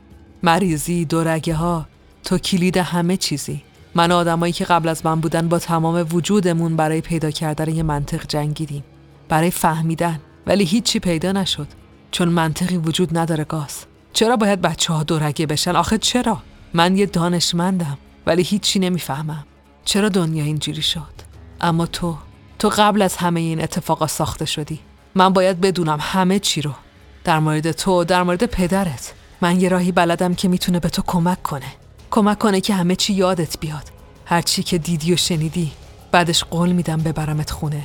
گاس من می‌خوام تو رو هیپنوتیزم کنم.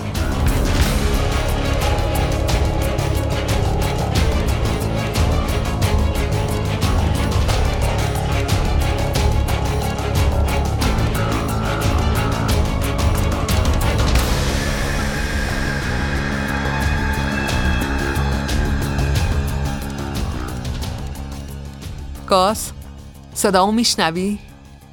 گاس روی صندلی چوبی و وسط یه اتاق خالی و تاریک نشسته.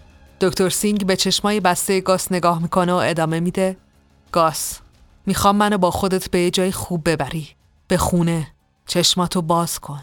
گاس چشماشو باز می‌کنه و خودشو وسط جنگل می‌بینه. میگه که جنگل غمگینش می‌کنه چون پدرش دیگه اونجا نیست. دکتر جواب میده که اشتباه می‌کنه. میگه ما برگشتیم به زمانی که پدرت هنوز نرفته بهشت تو رو تنها نذاشته. دکتر سینگ از گاس می‌خواد که به کلبه بره و پدرش رو ببینه. گاس خیلی مهمه که هر چی که می‌بینی و بهم بگی. خیلی مهمه می‌فهمی؟ بله می‌فهمم. من کلبه رو می‌بینم. می‌خوام برم تو. امیدوارم پدرم واقعا اونجا باشه. گاس در رو باز می‌کنه و خودش و پدرش رو می‌بینه که روی مبل نشستن. گاس خیلی کوچیکه و پدرش داره بهش خوندن یاد میده. ولی دکتر سینگ نمی‌خواد اینا رو بشنوه. اون اطلاعات دیگه ای لازم داره و می‌پرسه گاس پدرت وسایل آزمایشگاهی داره؟ تو یه همچین چیزایی می‌بینی؟ داروهای شیمیایی؟ چیزی می‌بینی؟ گاس جواب منفی میده و میگه پدرش هیچ وقت بهش این چیزا رو یاد نداده. به نظر پدرش این چیزا گناه بودن.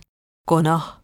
کلمه گناه توجه سینگو جلب می‌کنه و میگه خیلی خوب گاس. می‌خوام بری عقبتر. وقتی یه نوزاد بودی. حالا پدرت داره چیکار می‌کنه؟ گاس جواب میده داره یه انجیل می نویسه. انجیل می نویسه؟ یعنی داره انجیل از حفظ می نویسه؟ گاس جواب میده نه داره انجیل خودشو می نویسه. حرفایی که خدا بهش میگه رو توی دفترش می نویسه. دکتر سینگ با شنیدن اسم انجیل به پنجره سیاه رنگ اتاق و جایی که ابوت وایستاده نگاه می‌کنه. پشت پنجره اتاق تاریک آزمایشگاه ژنرال ابوت مشغول تماشای عملیات هیپنوتیزم گاسه و اصلا هم از شرایط راضی نیست. دکتر سینگ ادامه میده گاس انجیل پدرت الان کجاست؟ توی جعبه زیر خونه. وقتی پدرم رفت بهشت من پیداش کردم. نباید به جعبه دست می‌زدم می‌دونم. حتما خدا الان عصبانیه ولی نتونستم جلوی خودمو بگیرم. تو جعبه یه عکس بود. از مادرم که من هنوز تو شکمش بودم. و یه, نقشه. یه نقشه واقعی. دکتر سینگ هیجان زده میشه و میگه نقشه؟ زود باش گاس بگو نقشه کجا بود. گاس مضطرب میشه و ادامه میده. نقشه ی همون جنگلی که توش بودیم. نبراسکا. یادم اومد اسمش نبراسکا بود. جنگلی که ما توش زندگی می‌کردیم همونجا بود. حالا دیگه می‌تونم برم خونه؟ دکتر سینگ وسایلش رو بر میداره و بدون توجه به گاس به سمت در میره و میگه نه من دروغ گفتم. سینگ میره بیرون و در رو میبنده. گاس دوباره تو تاریکی اتاق تنها میمونه. ابوت دستور میده که گاس رو ببرن پیش بقیه. بعد هم به سینگ میگه که وسایلش رو جمع کنه چون فردا اول صبح میرن نبراسکا. دکتر سینگ بعد از مدتها دوباره هیجان زده و امیدوار شده. سوار بر تنها هلیکوپتری که هنوز کار می‌کنه کنار ابوت نشسته و داره به منظره زمینی نگاه می‌کنه که شاید دوباره پر از انسان بشه. امکان اینکه داستان مرموز گاس و تولدش بتونه معمای پایان دنیا رو حل کنه یه جون تازه به دکتر سینگ داده. اون تمام رنج درد و زجر این سالها یادش میاد. عزیزایی که جلوی چشمش تبدیل به استخون شده بودن و اون با همه علمی که داشت و تلاشی که کرده بود نتونسته بود نجاتشون بده.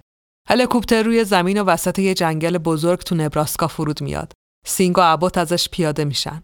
روبروشون یه کلبه چوبی می‌بینن. خونه گاس و پدرش. ابوت و سینگ به طرف خونه تاریک حرکت می‌کنن. تمام سوراخ سنبه های کلبه چوبی و کوچیک گاس و پدرش زیر و رو میشه ولی هیچ چیز به درد بخوری جز یه انجیل من درآوردی گیر ابوت و سینگ نمیاد. ابوت عصبانیه. اونا مطمئن بودن که با یه آزمایشگاه مخفی طرفن که گاس اونجا ساخته شده مثل یه اختراع. ولی هیچی. مطلقا هیچی. البته سینگ مثل ابوت فکر نمی‌کنه. نوشته های عجیب پدر گاس بدجوری مبهوتش کرده و نمی‌تونه دست از خوندنشون برداره.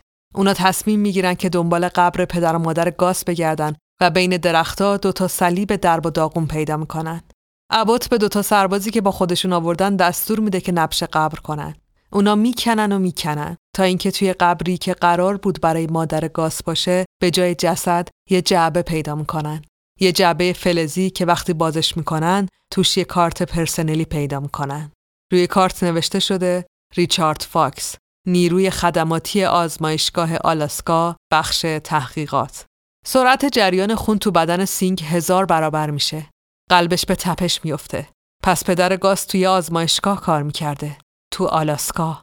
اونا یه قدم بزرگ دیگه به جواب نزدیک شده بودن. ابوت میگه دیگه وقتشه که برگردن. اما قبلش یه دستور میده. دستور میده که کلبه رو بسوزونن و تمام آثار زندگی مردی به نام ریچارد فاکس و پسرش گاسو از بین ببرن. سینگ سوار هلیکوپتره و داره از آسمون به سوختن آخرین ذره های کلبه نگاه می‌کنه. در حالی که انجیل ریچارد فاکس محکم توی بغلش گرفته جوری که انگار بدون اون زنده نمیمونه.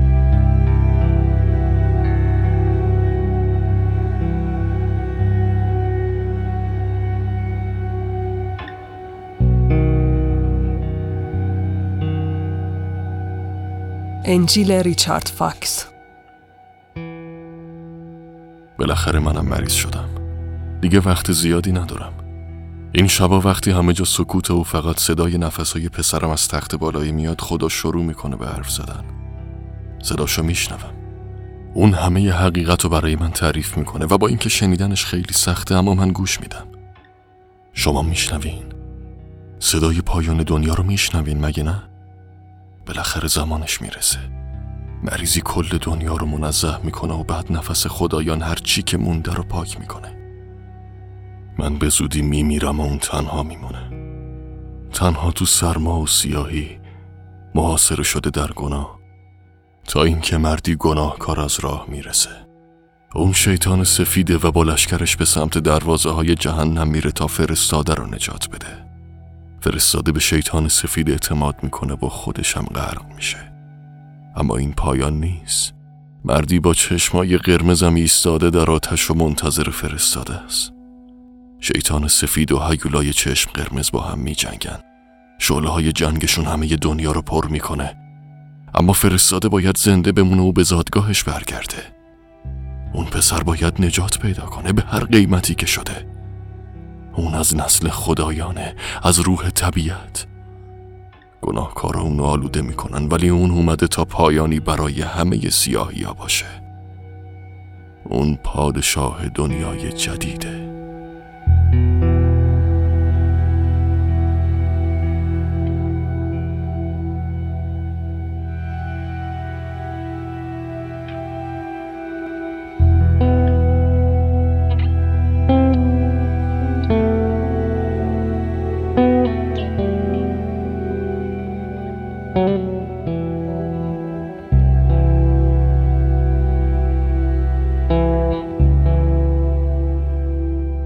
قندون یا همون گاز دوباره با دورگه های دیگه هم سلولی شده. بعد از اون هیپنوتیزم ترسناک کابوساش بدتر شدن و هر شب خواب خون آتیش می‌بینه. خواب آقای جپرد که بهش دروغ گفت که با این آدمای بد تنهاش گذاشت و رفت. وندی همون دختر دورگه انسان و خوک هر شب بیدارش می‌کنه و نمی‌ذاره که گاز تو کابوساش غرق بشه. وندی دختر مهربونیه. تقریبا هفت سالشه و مثل خود گاز هر کاری که انسانها می‌تونن انجام بدن اونم می‌تونه. گاس و وندی با هم دوست شدن. دکتر سینگ و ژنرال برگشتن به کمپ. سینگ مدت زیادیه که سرگرم وسایلیه که به دست آوردن. یه انجیل، یه عکس از یه زن باردار که گاس فکر می‌کرده مادرشه، یه نقشه و یه کلید. سینگ هزار بار انجیل من درآوردی ریچارد فاکس خونده. تمام کلماتش رو تحلیل کرده ولی هیچی. اون حتی نتونسته هیچ نشونه ای از مرکز تحقیقاتی که روی کارت پدر گاس نوشته پیدا کنه. به نظر میاد که همه چی مخفی و محربانه بوده و خب دیگه اینترنتی هم وجود نداره. اینکه تو آلاسکا چه خبر بوده داره سینگو دیوونه می‌کنه که یهو صدای داد و فریاد وحشتناکی میشنوه. گویا یه لشکر از سوارکاران ماسکدار و وحشی به سمت کمپ در حال تاختنن. ابوت و سربازاش به مانیتور بزرگی خیره شدن که داره تصویر بیرون محوطه کمپ نشون میده. ابوت دستور میده که دورگه ها رو بیارن و دکتر سینگ هم هرچی از تحقیقاتش لازم داره رو برداره که بتونن فرار کنن. سربازا گاس و بقیه رو به اتاق مانیتور میارن. هیچکس بهشون نمیگه که چی شده ولی تصویر بزرگ روی مانیتور داره صورت خشمگین آقای جپرد نشون میده که سوار بر اسب داره به سمت کمپ میتازه. گاس ماتش برده. باورش نمیشه نمی‌دونه خوشحال باشه یا ناراحت آقای جپرت برگشته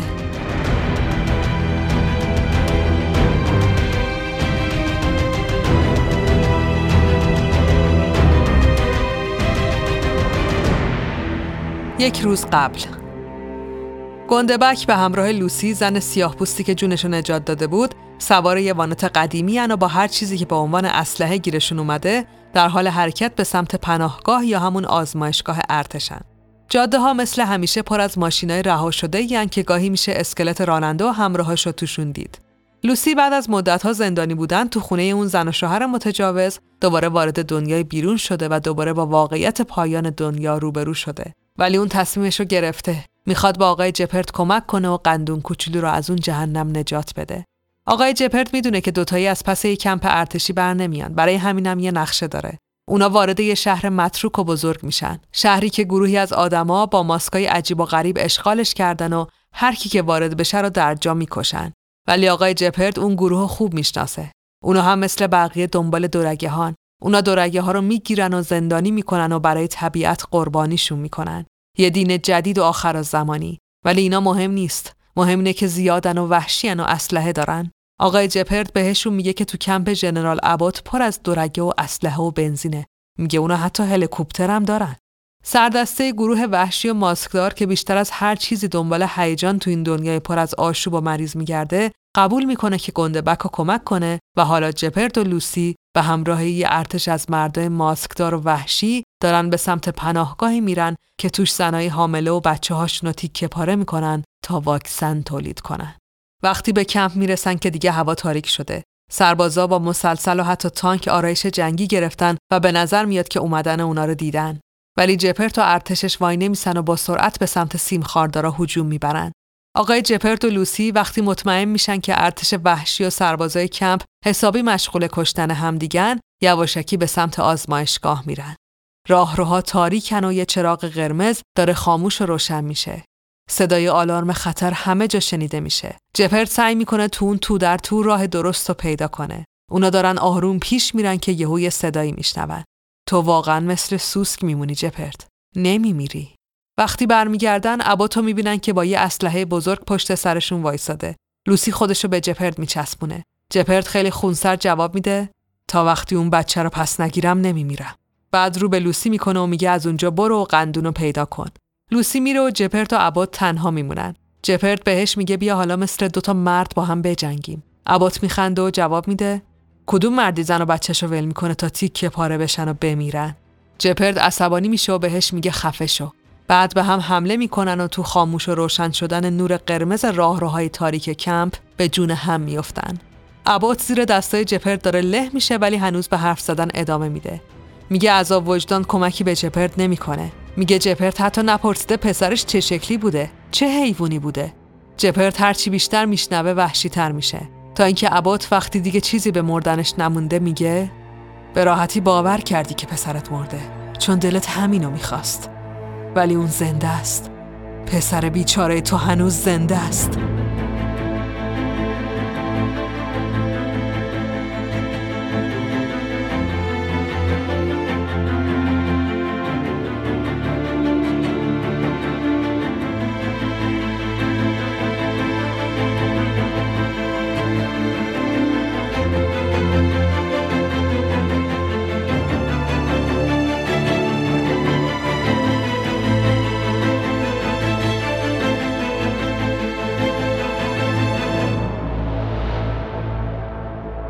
جنگشون هنوز ادامه داره.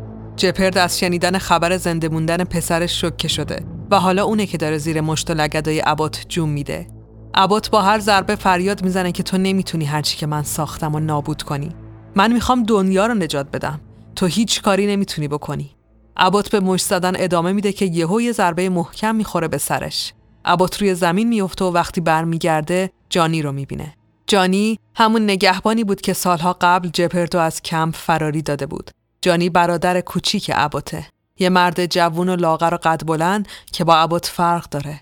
از خشونت متنفره. از زندانی کردن زن و از کشتن دورگه ها. جانی از کشتن و کشته شدن خسته شده. ابوت عصبانی میشه و سر برادرش داد می‌زنه. ولی جانی جواب میده که دیگه بسه. دیگه نمی‌ذارم کسی رو بکشی. ابات عصبانی تر میشه و به سمت جانی حمله می‌کنه ولی جانی بهش شلیک می‌کنه. ابات روی زمین میفته. دستش غرق خون شده و همه انگشتش قطع شدن. گلوله هر پنج تا انگشتش رو از جا کنده. جانی به سمت جپرت میره و کمکش می‌کنه که از روی زمین بلند بشه. جپرت و جانی به سمت اتاق دورگه ها راه میافتن. لوسی خودش به زیرزمین کمپ رسونده و داره یکی یکی اتاقا رو میگرده. اون نمی‌تونه هیچ زن حامله رو پیدا کنه تا اینکه بالاخره به اتاق دورگه ها می‌رسه. گاس و وندی و بقیه و دکتر سینگ توی اتاق مخفی قایم شدن. اونا انتظار نداشتن که کسی پیداشون کنه برای همین نگهبان دیگه ای وجود نداره. اونا منتظر ابوت بودن که بیاد و از راه مخفی اتاق فرار کنن. گاس لوسی رو می‌بینه و اونو یادش میاد. همون دختری که آقای جپرد از دست اون زن و مرد بد نجاتش داده بود. سینگ سعی می‌کنه با لوسی درگیر بشه ولی اون یه دکتره و چیزی از اسلحه و دعوا سر در نمیاره. لوسی خودشو نجات میده و به سمت بچه ها میره ولی هیچ وقت هیچی به همین راحتی نیست. اون ارتش خونخواری که جپرد ازشون کمک خواسته بود اونا رو پیدا می‌کنن. چند تا مرد ماسکدار با کلی سگ وحشی که آماده‌ن تا قلادشون باز بشه و حمله کنن. لوسی و سینگ و بچه ها از ترس به دیوار میچسبن. وحشی ها اومدن که دورگه ها رو با خودشون ببرن و اونا رو قربانی طبیعت کنن. اونا قلاده سگا رو باز می‌کنن و دستور حمله میدن. چهار تا سگ گنده و وحشی به گاس و بقیه حمله می‌کنن. همه جا پر از صدای فریادهای وحشت زدهشون میشه و جانی و جپرد صدا رو میشنون. همه چیز خیلی سریع اتفاق میافته. جانی و جپرد می‌رسن. دورگه ها روی زمین افتادن و کشته شدن. غیر از گاس و وندی که پشت لوسی قایم شدن. جانی و جپرد شروع به تیراندازی می‌کنن. سگا یکی یکی روی زمین میافتن. لوسی زخمی و خونالود بچه ها رو نجات میده. سین که دیگه چاره ای نداره و باید خودشم نجات بده، در مخفی و نشونشون میده. همه به سمت در فرار می‌کنن. البته یکی از دورگه ها هنوز زنده است و تو دهن سگا اسیره. یه دورگه اسب و انسان که لای دندونای یکی از سگا گیر کرده. جپرت و بقیه هر کاری می‌کنن نمی‌تونن بیرون بکشنش. مجبورن که ولش کنن وگرنه بقیه از راه می‌رسن و اون وقت همشون با هم میمیرن. جپرت دست دورگه رو ول می‌کنه. تو لحظه آخر وقتی جپرد داره در اتاق مخفی رو میبنده که فرار کنن دورگه که هنوز لای دندونای سگ اسیره تو چشمای جپرد نگاه می‌کنه و میگه بابا نرو در بسته میشه. جپرد خشکش می‌زنه. با صدای آرومی میگه اون چی گفت؟ گفت بابا. جپرد به سمت سینگ میره و محکم میکوبتش به دیوار. سینگم میترسه و بالاخره جواب میده. متاسفم نقشه ابوت بود. اون گفت بگیم که پسرت مرده.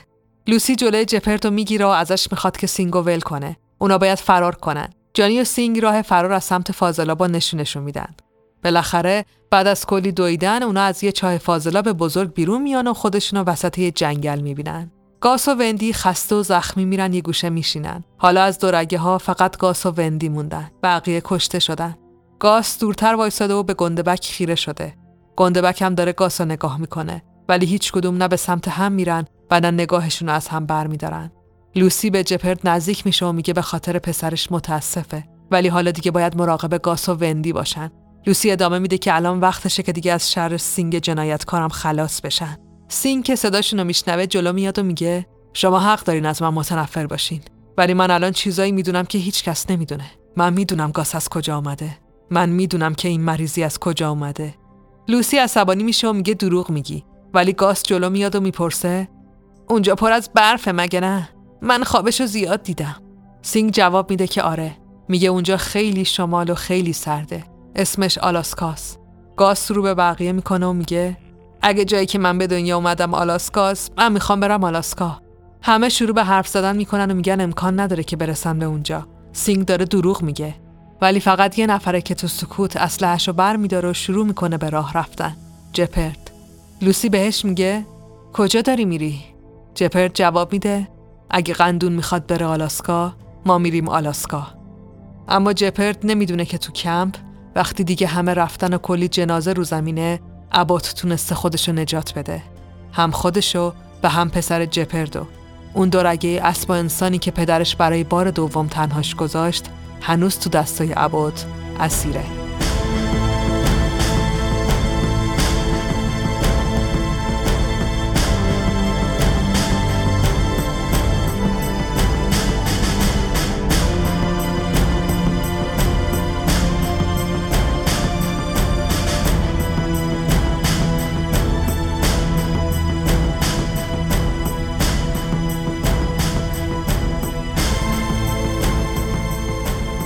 اونا روزای کمپ و قفس و پشت سر گذاشتن گندبک و قندون دوباره با همن البته این بار همه چی فرق داره گاز فهمیده بود که آقای جبرت چرا بهش خیانت کرده گندبک هیچ وقت چیزی به گاز نگفته بود گریه هم نکرده بود گاز هیچ وقت فکر نمی کرد که مرد بزرگی مثل آقای جپرد هم بتونه انقدر غمگین و ناراحت باشه. با همه اینا گاز حتی از قبل هم گیج تره. دیگه نمی‌دونه که باید از گندبک متنفر باشه یا ببخشتش. اونا دیگه با هم حرف نمی‌زنن. حتی به هم نگاه هم نمی‌کنن. آقای جپرد همیشه بیدار و مواظب گروهیه که بهش تکیه کردن. گاس، وندی، لوسی و دکتر سینگ و جانی. یه گروه عجیب. اونا تو جاده ها سفر می‌کنن و هرچی بیشتر به سمت شمال میرن هوا سردترم میشه. باید لباسای بیشتری پیدا کنن و برای همین گاهی به شهرها و فروشگاه مرده هم سر می‌زنن. دیدن شهرهای پر از اسکلت گاسو عذاب میده. حتی اگه پدرش راست می‌گفت و اونا به خاطر گناهاشون مرده بودن بازم عادلانه نبود. گاس دیگه مثل قبل فکر نمی‌کنه. حالا احساس می‌کنه که همه آدما بد نیستن حتی اگه کارهای بدی بکنن. اونا بیشتر غمگین و تنها و درد کشیدن. گاس و وندی حسابی با هم دوست شدن. دیدن دوتا بچه که می‌تونن بازی کنن از رویاهاشون با هم حرف بزنن به لوسی و جانی امیدواری میده. اونا گاهی یادشون میره که یه بیماری مهلک تعقیبشون می‌کنه و هیچ کس هم نمی‌تونه از دستش فرار کنه. دکتر سینگ همیشه ساکته. هیچ کس دوستش نداره و باش حرف نمی‌زنه. تمام مدت انجیل می‌خونه و تبدیل شده به یه مرد دیوانه تر از قبل. ولی اونم خوشحاله. خوشحال و هدفمند. اونا می‌تونن یه فروشگاه بزرگ توی شهر پیدا کنن. لوسی به دورگه ها یاد میده که اونجا قبلا یه مجتمع تجاری بوده و اونا هر چی که می‌خواستن و اون تو پیدا می‌کردن. گاس و وندی چند تا لباس گرم و نو پیدا می‌کنن. وندی یه کلاه بافتنی پیدا می‌کنه ولی گاس به خاطر شاخاش نمی‌تونه کلاه سرش کنه. اونا تصمیم می‌گیرن که شب تو مجتمع تجاری بخوابن. آقای جپرد مثل همیشه بیدار میمونه تا ازشون مراقبت کنه. صبح وقتی از خواب بیدار میشن و تصمیم می‌گیرن که به راهشون ادامه بدن با صحنه سفید و درخشانی روبرو میشن. برف رو همه چی نشسته. وندی تا حالا برف ندیده. گاس دیده. با پدرش تو جنگل. اونا همشون شروع به دویدن تو برفا می‌کنن. لوسی به بچه ها یاد میده که رو برفا بخوابن و با تکون دادن دستاشون یه فرشته بالدار رو برفا درست کنن. گاس هم یاد می‌گیره ولی فرشته گاس شاخ داره. جانی برادر عبود که همه خیلی هم دوستش دارن یه کار دیگه می‌کنه. وندی و گاس خیلی از کارش تعجب می‌کنن. اون گلوله های برفی کوچیک درست می‌کنه و به سمت همه پرتاب می‌کنه. لوسی میخنده و اونم شروع می‌کنه به پرت کردن برفها. اونا خیلی میخندن. برای همین گاس و وندی هم تصمیم می‌گیرن همین کارا بکنن. برف بازی. جانی بهشون میگه که اسمش برف بازیه. دیگه همه دارن میخندن. گاس زیر چشمی آقای جپرت رو نگاه می‌کنه. حتی اون هم داره میخنده. بعد جانی و لوسی یه چیزی درست می‌کنن و میگن که اسمش آدم برفیه. اون چشم داره، دماغ داره، حتی شال گردن داره. ولی به نظر جانی یه چیزی کمه. اون دوتا شاخه باریک از روی زمین پیدا می‌کنه و می‌ذاره روی سر آدم برفی. حالا آدم برفی دو تا شاخ داره. درست مثل گاس. گاس با آدم برفی نگاه می‌کنه. شاخاش چشمای گرد و سنگیش و دماغ چوبیش باعث میشن که گاس یه حسی پیدا کنه. حسی که یادش رفته بود. گاس احساس می‌کنه خوشحاله. گاس با خودش فکر می‌کنه که شاید علکی نگران بوده. شاید اونا کنار هم خوشحال بمونن و همه چی خوب پیش بره. اما خب دنیا اینجوری نیست. لوسی چند روزیه که حال خوشی نداره ولی اینو به کسی نگفته. خونی که گاهی از دماغش میریزه رو پنهان می‌کنه. خونی که گاهی از گلوش هم سرازیر میشه رو پنهان می‌کنه. زخمای کوچیکی که روی بدنشن و دارن بزرگ و بزرگتر میشن. لوسی هم بالاخره مریض شده. لوسی به خنده بچه ها نگاه می‌کنه و لبخند غمگینی می‌زنه. آره، هیچ کس در امان نیست. ممکنه هفت سال طول بکشه یا بیشتر ولی بالاخره مریضی میاد و همه رو با خودش می‌بره. چون کارش همینه. انسان باید منقرض بشن. حالا دیگه دورگه ها مالکین واقعی زمینن.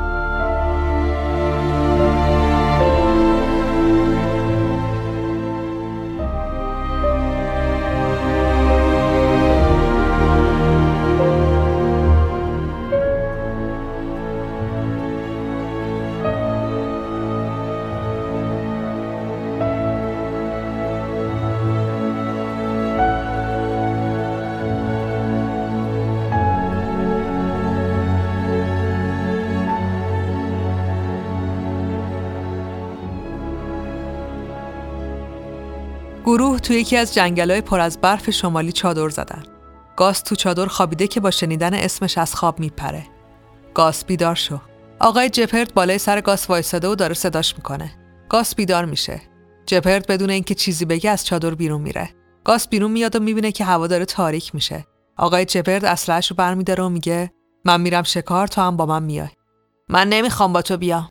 گندبک جواب میده تو با من میای. در واقع دیگه از کنار من جم نمی‌خوری. بعد رو به بقیه می‌کنه و بهشون میگه که مراقب چادرها باشن. گاس آماده میشه و تو سکوت دنبال گندبک راه میفته. بعد از یه مدت طولانی راه رفتن تو جنگل آقای جپرد بدون اینکه به پشت سرش نگاه کنه میگه هیچی نمی‌خوای بگی؟ یه روزایی رو یادم میاد که آرزو می‌کردم ساکت بشی. باشه به هر حال کیه که از سکوت بدش بیاد. گاز سرش پایینه و همچنان داره پشت سر گندبک راه میره. گندبک ادامه میده می‌دونم از دستم عصبانی. من کار وحشتناکی کردم. ولی تموم شد. پدرت که بهت گفته بود دنیا چه شکلیه نگفته بود. اون جهنم و مزخرفاتی که به خوردت داده بود همین دنیاییه که می‌بینی. می‌دونی اگه من اون روز تو کلبه پیدات نکرده بودم ممکن بود بدتر از اینا سرت بیاد؟ گندبک برمیگرده که ببینه گاس اصلا به حرفاش گوش میده یا نه. گاس پشت سرش نیست و یکم اونورتر بالای چند تا رد پا وایساده. اینجا رد پا هست. جپرت میخنده و میگه پس از این کارام بلدی. از همون مزخرفاتیه که بابام یادم داده.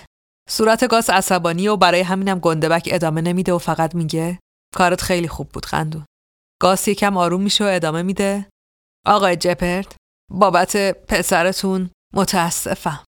آقای جپرت پشتشو به گاس می‌کنه و جواب میده گفتم حرف بزن ولی نه در مورد این. جپرت میاد ادامه بده که یهو گاس فریاد می‌زنه. گندبک جا می‌خوره و به سمت گاس برمیگرده. خشکش می‌زنه.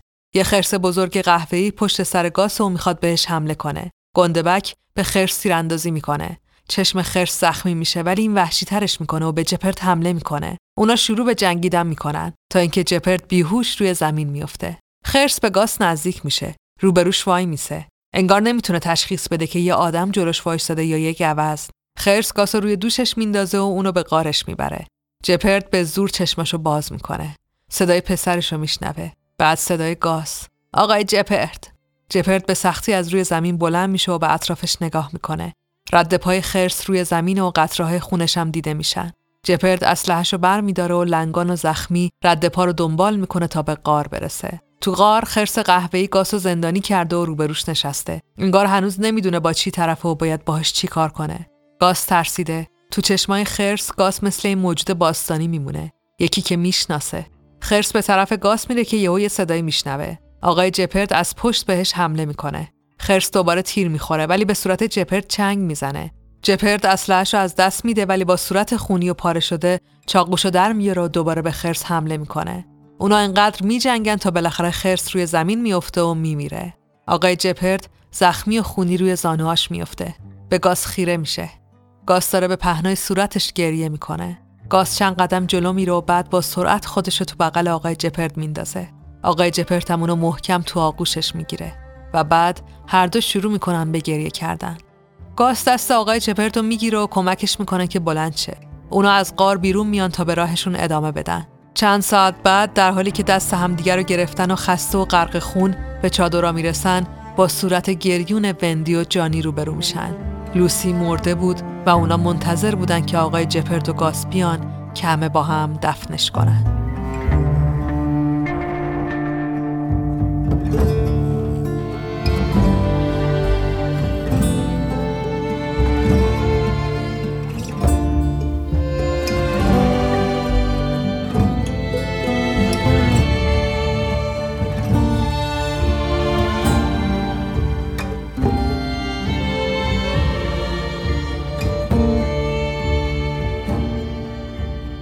بک لوسی رو زیر یه درخت خوشگل و بین برفا دفن می‌کنه. همه کنارشن و برای لوسی دعا می‌کنن. چند روز بعد اونا تصمیم می‌گیرن که به راهشون ادامه بدن. اونا به یه ساختمون امن می‌رسن و می‌تونن یه جیپ گیر بیارن که باهاش به آلاسکا برن. البته جانی برادر کوچیک ژنرال ابوت بهشون میگه که تصمیم گرفته بمونه و تو همون ساختمونی که پیدا کردن و تا وقتی زنده است زندگی کنه. او میگه از فرار کردن خسته شده و نیاز به آرامش داره. جپرد گاس، وندی و سینگ از جانی خداحافظی می‌کنن و سوار جیپ میشن.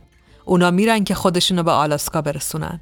تو راه با هم شعر می‌خونن و از خاطراتشون میگن. وندی دختر دورگه خوک از مادرش میگه از نقاشی هایی که با هم میکشیدن. وندی دوست داره وقتی بزرگ میشه نقاش بشه. گاس هیچ وقت به بزرگ شدنش فکر نکرده. اون نمی‌دونه که آدما باید یه کاری رو دوست داشته باشن و انتخاب کنن. حرفای وندی و گاس باعث میشه که آقای جپرد لبخند بزنه و لبخند آقای جپرد دل گاسو گرم می‌کنه و باعث میشه که بهش خوش بگذره. ولی دکتر سینگ حال دیگه ای داره. اون خودش رو پیغمبری می‌دونه که باید گاسو به تخت پادشاهی یا خدایی برسونه. فکر می‌کنه که آقای جپرد شیطان سفیدیه که تو انجیل پدر گاس نوشته شده و باید کشته بشه. گاس باید از اون دور نگه داشته بشه. ولی خب جپرد ترسناکتر از این حرفاست که بشه باهاش جنگید. دکتر سینگ تبدیل به مرد مستاصلی شده که همه عمرش رو صرف علم کرده ولی حالا فهمیده به هیچ دردی نمی‌خوره. ایمان به گاس و خدای جدید تنها چیزیه که براش مونده. در حالی که هر کسی با حال خودش ره سپاره این سفر اسرارآمیزه تو ساختمونی که جانی تصمیم گرفت بمونه اتفاق دیگه ای در حال افتادنه. عبود تمام این روزها داشته رد پای گروه و دنبال می‌کرده و بالاخره خودش رو به برادرش میرسونه.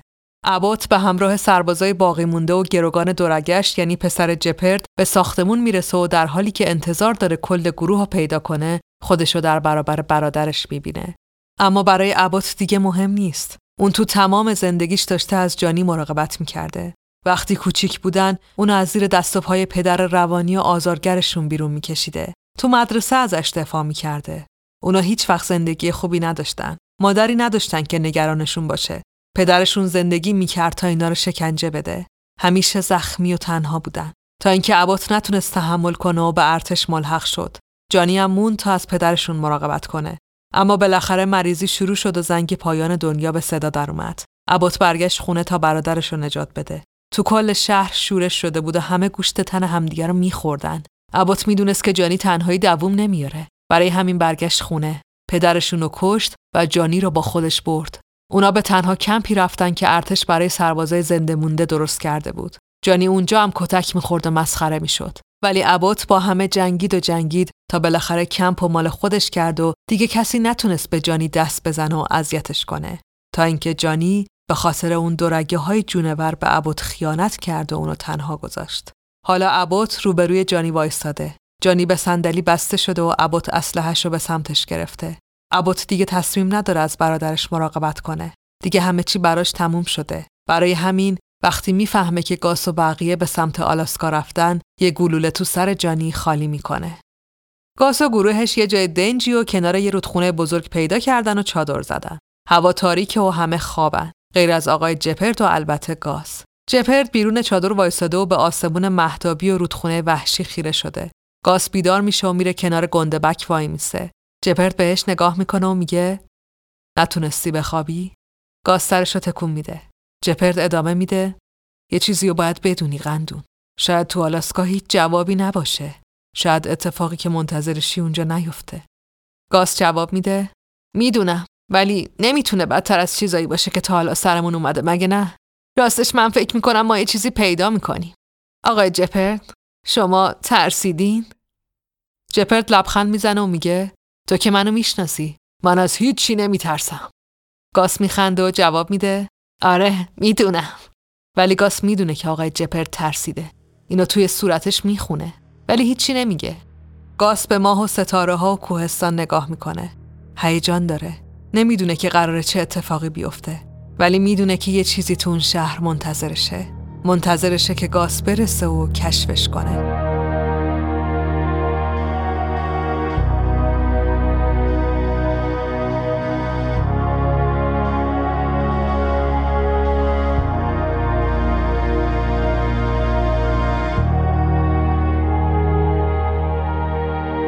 دفتر خاطرات شخصی دکتر جیمز تاکر آلاسکا 1911 هنوز باورم نمیشه که رفتم قطب شمال. آلاسکا. ترجیح می‌دادم هر جای دیگه ای باشم غیر از این کشتی بزرگ و شناور تو اقیانوس. اما به خاطر خواهرم مجبور به این سفر شدم. باید همسرش رو پیدا می‌کردم و برش میگردوندم خونه وگرنه خواهرم از قصه میمرد. تقصیر من بود که اونا با هم ازدواج کردن. ما از شناخته شده ترین خانواده انگلیسیم ولی اون فقط یه رفیق باهوش بود که با خواهرم آشنا شد و ازدواج کرد. یه روزم اومد و گفت که می‌خواد به آلاسکا سفر کنه و بومیای اونجا رو با مسیحیت آشنا کنه. پدر من مرد مؤمنیه. قبول کرد که خرج سفرش رو بده و یه کشتی در اختیارش گذاشت. اونم با وجود اشکای خواهرم رفت و دیگه هیچ کس خبری از اون کشتی نشنید. من سوار دومین کشتی شدم که با خرج پدرم آزم آلاسکا شد تا اونو پیدا کنه. چند ماه طول کشید تا رسیدیم. من حس بدی داشتم. احساس می کردم بین این صخره های عظیم و یخی چیزی غیر از مرگ پیدا نمی کنیم. وقتی رسیدیم و لنگر گرفتیم کشتی اونا رو پیدا کردیم. معلوم بود که ماها کسی پاشو توش نذاشته ولی می‌تونستیم امیدوار باشیم که غرق نشدن و زندن. من و کاپیتان و چند نفر دیگه از کشتمون پیاده شدیم و شروع به گشتن تو سرزمین اسکیموها کردیم. سرد بود و وحشی. کاپیتان دلش نمی‌خواست جون ملوانا رو به خطر بندازه ولی من بهش یادآوری کردم که با پول کی اومده و مأموریتش چیه. اونا از من خوششون نمیومد ولی حق با اونا بود. سرما ترسناکتر از چیزی بود که من فکرشو می‌کردم. شیش روز گذشت و هیچ پیدا نکردیم. من احساس می‌کردم که داریم عقلمون رو از دست میدیم. سرما داشت همه وجودمون رو میسوزوند. همه جا برف و بوران بود. هیچی دیده نمی‌شد. بالاخره مجبور شدیم چادر بزنیم و آتیش روشن کنیم. از ترس مردن خوابمون نمی برد ولی بدون خوابیدنم میمردیم. وقتی فکر می‌کردیم که دیگه بدتر از این نمیشه بیدار شدیم و دیدیم که سگامون تیکه پاره شدن. یکی اونا رو کشته بود. ولی ما ادامه دادیم و دنبال جواب گشتیم تا بالاخره به یک کلیسای کوچیک رسیدیم. باورمون نمی‌شد. کلیسا تو آلاسکا وسط قطب پس اون تونسته بود مأموریتش رو انجام بده. البته نباید هیجان زده می شدم. ما خیلی آروم به سمت کلیسا رفتیم و درش رو باز کردیم. وحشتناک بود. اون تو پر از جنازه بود. همه مرده بودن و به خاطر سرما هنوز تجزیه نشده بودن. پوستشون پر از تاول بود و به نظر می اومد که از یه مریضی مردن. همشون با هم. خیلی وحشتناک بود. خیلی. مثل تا اون. کاپیتان گفت باید برگردیم و نمی‌خواد ریسک کنه. ولی دیر شده بود. اسکیموها محاصرمون کرده بودن. بیرون کلیسا منتظرمون بودن ولی این همش نبود. سردستشون خودش بود. شوهر خواهرم.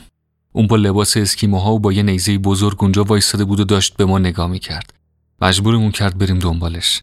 اون قیافه، اون لباسا. اگه خواهرم میدیدش حتما سکته می‌کرد. دلم می‌خواست بدونم چه اتفاقی براش افتاده. برای همین بدون مقاومت دنبالش رفتم و کاپیتانم مجبور شد بیاد. اون برامون تعریف کرد که چه اتفاقی افتاده. گفت اونا اسکیموها رو پیدا کردن و برخلاف انتظارشون تونستن با هم کنار بیان. حتی با کمک هم کلیسا رو ساختن و زندگی تا مدتی خیلی هم بد نبوده. محلیا بهشون خیلی چیزا یاد دادن و اونا رو بین خودشون راه دادن تا اینکه اون عاشق شده. باورم نمی‌شد که با چه وقاحتی داشت از عشقش می‌گفت. یه جوری که انگار خواهر من وجود نداشته. گفت عاشق یه زن اسکیمو شده. اونا با هم ازدواج کردن ولی چیزی نگذشته که همه چی به هم ریخته. یه روز که اون در حال شکار و پیدا کردن غذا بوده بین کوههای یخی قار پیدا می‌کنه یه جای دور افتاده و مرتفع ولی نمی‌تونه جلوی کنجکاویشو بگیره و وارد قار میشه یه سالن بزرگ و یخی تو دل کوه قندیلای بزرگ از سقف آویزون بودن و دور تا دور دیواره های یخی پر از مقبره های بزرگی بوده به شکل تابوت که همه عمودی بودن و انگار از زمین رویده بودن. مقبره های سنگی که روشون مجسمه هایی از موجوداتی عجیب بوده. موجوداتی نیمه انسان و نیمه حیوان با حیبتهایی با شکوه و خداگون اون نتونسته جلوی خودشو بگیره و به سمت بزرگترین مقبره رفته مقبره با مجسمه یک گوزن انسان که شاخهای عظیمی داشته و میدرخشیده. اون با همه قدرتش در مقبره رو باز کرده و داخلش یه اسکلت دیده. اسکلت یه دورگه. همون موقع اسکیموها با ترس و وحشت وارد غار شدن. در مقبره رو بستن و شوهر خواهر منو هم با خودشون بردن. اونا عصبانی بودن وحشت زده و مستاصل اون شب بهش گفتن که اون وارد مقدسترین مکان زمین شده. جایی که خدایان ازلی زمین وقتی جسم زمینیشون مرده بوده برای خوابیدن روحشون انتخاب کرده بودن. اونا بهش گفتن که اون خدایان تو اون مقبره ها خوابیده بودن تا یه روزی دوباره متولد بشن و زمین رو پس بگیرن. شوهر خواهرم مقبره پادشاهان خدایان رو باز کرده بود. کسی که خدای زمین بوده و مالک همه حیوانات نگهدارندگی تمام خدایان. اونو بیدار کرده بود عصبانی کرده بود و حالا باید منتظر مجازات میموند. یکم بعد این اتفاق همسرش باردار شده و بعد بیماری شروع شده. تمام ساکنین سرزمین شمالی شروع به مردن کردن و همه بهش می‌گفتن که این تاوان بیدار کردن خدایانه. اون هنوز باور نمی‌کرده تا اینکه پسرش به دنیا آمده پسری دورگه. دورگه گوزن و انسان. اونا برگشته بودن که زمین رو پس بگیرن. اونا اومده بودن تا زمین رو تطهیر کنن.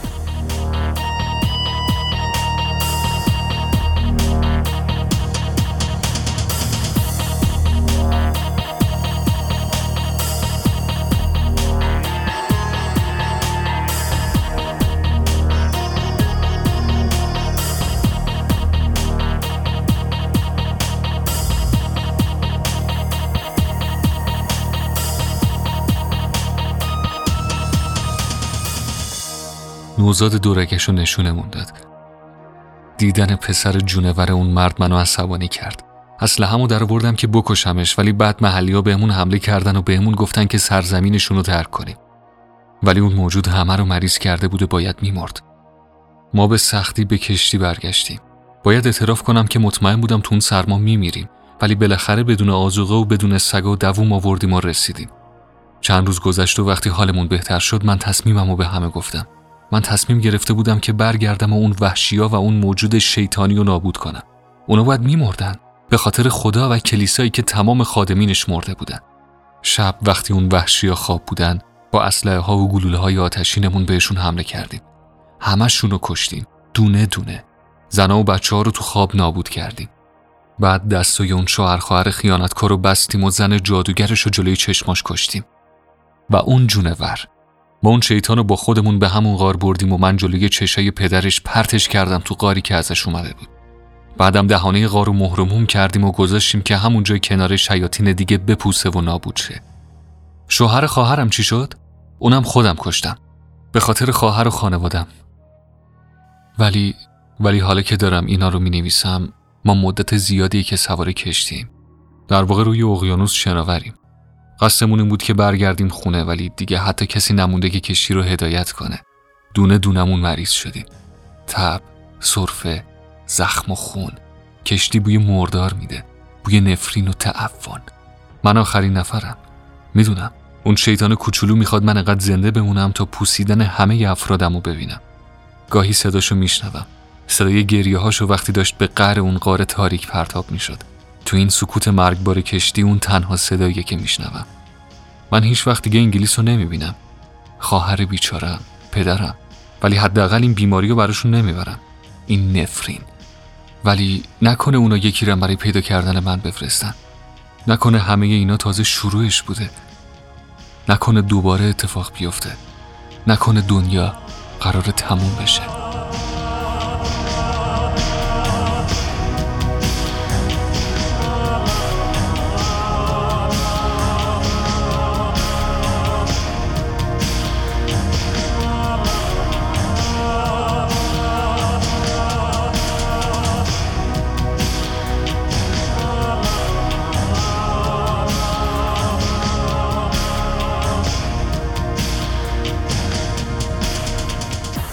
حدود ده سال پیش و تو مرکز تحقیقات فوق محرمانی تو آلاسکا دانشمندا پس از سالها تلاش تونستن از روی دفتر خاطرات مردی به نام تاکر موجودی نیمه انسان و نیمه حیوان و شبیه سازی کنن.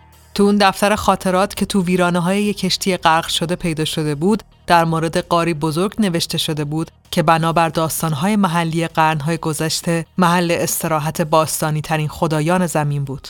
تاکر در مورد بیدار شدن یکی از اونا و به دنیا اومدن موجودی دورگه و شیطانی حرف زده بود. چیزی که انسان مدرن بهش اعتقاد نداشت و تنها چیزی که بهش اهمیت می‌داد قدرتی بود که می‌تونست تولد همچین بچه هایی براش به ارمغان بیاره. نیمه انسان های جهش یافته که با قدرت حیوانیشون می‌تونستن به عنوان اسلحه های مرگباری به کار برده بشن. اونا می‌تونستن بشریت رو وارد مرحله جدیدی از پیشرفت بکنن که تا قبل از اون امکان نداشت. دانشمندا شروع به ساختن یک مرکز تحقیقات بزرگ روی غار کردند. ساختمونی روی مقبره خدایان. دفتر خاطرات تاکر در مورد مریضی و پایان دنیا هشدار داده بود. ولی خب اون موقع آدما از سرماخوردگی هم میمردن. پس جای نگرانی نبود. دانشمندا تصمیم گرفتن که مقبره های سنگی بزرگ و باستانی رو باز کنن. دونه دونه تمام اسکلت های دفن شده توی مقبره ها رو در آوردن و داخل یه لوله بزرگ آزمایشگاهی گذاشتن. اونا تصمیم داشتن که اون موجودات رو شبیه سازی کنن به هر قیمتی که شده و بالاخره موفق شدن. یکی از اون لوله ها که اسکلت دورگه انسان گوزن توش بود از داخل شکست و چند روز بعد حیات وارد بدن نوزاد شبیه سازی شده شد. اونا اسم نوزاد گذاشتن پرونده گاس ولی پرونده گاس فقط یه موجود باستانی منقرض شده نبود که مثل رویای برگردوندن دایناسورا دوباره حیات بگیره و با تربیت کردنش تبدیل به سلاح انسانها بشه. پارک جوراسیکی در کار نبود. اون اسکلت ها تجسم زمینی از خدایان بودن. خدایانی که به خواب رفته بودن و حالا با پرونده گاز دوباره بیدار شده بودن. اونا قرار نبود به کسایی که از خواب بیدارشون کردن رحم کنن. پس مریضی شروع شد. مریضی که صد سال پیش با کشته شدن اون نوزاد به پایان رسیده بود دوباره شروع به پخش شدن کرد و این بار کسی جلودارش نبود. اول از دکترا شروع شد و بعد یکی یکی تمام کارکنان و خانواده هاشون گرفتن. یکی از اون کارکنها که همسر باردارش رو به خاطر مریضی از دست داد مردی بود به نام ریچارد فاکس. ریچارد نظافتچی مرکز تحقیقات بود و تو خونه های سازمانی کنار مرکز زندگی می کرد. اونا همسرش برای کار با آلاسکا آمده بودن و منتظر تولد بچهشون تو یکی از سردترین جاهای دنیا بودن. ولی همسر ریچارد مریض شد و مرد. ریچارد وقتی که برای کمک خواستن به مرکز رفت فقط و فقط بیماری دید و جسد تا اینکه توی یکی از اتاقا با یه نوزاد نیمه گوزن مواجه شد. تنها موجودی که غیر از خودش زنده مونده بود. ریچارد نوزاد و برداشت و فرار کرد. رفت و رفت تا به نبراسکا رسید و تو عمق جنگل های اونجا پنهان شد. بدون اینکه بدون چرا تا لحظه آخر از اون بچه مراقبت کرد. شایدم می‌دونست چرا. اون تو انجیلش همه چی رو نوشته بود. ریچارد تو رویاهاش به جواب همه سوالش رسیده بود و می‌دونست که تنها هدف زندگیش زنده نگه داشتن موجودیه که قرار پادشاه نسل جدید ساکنین زمین بشه.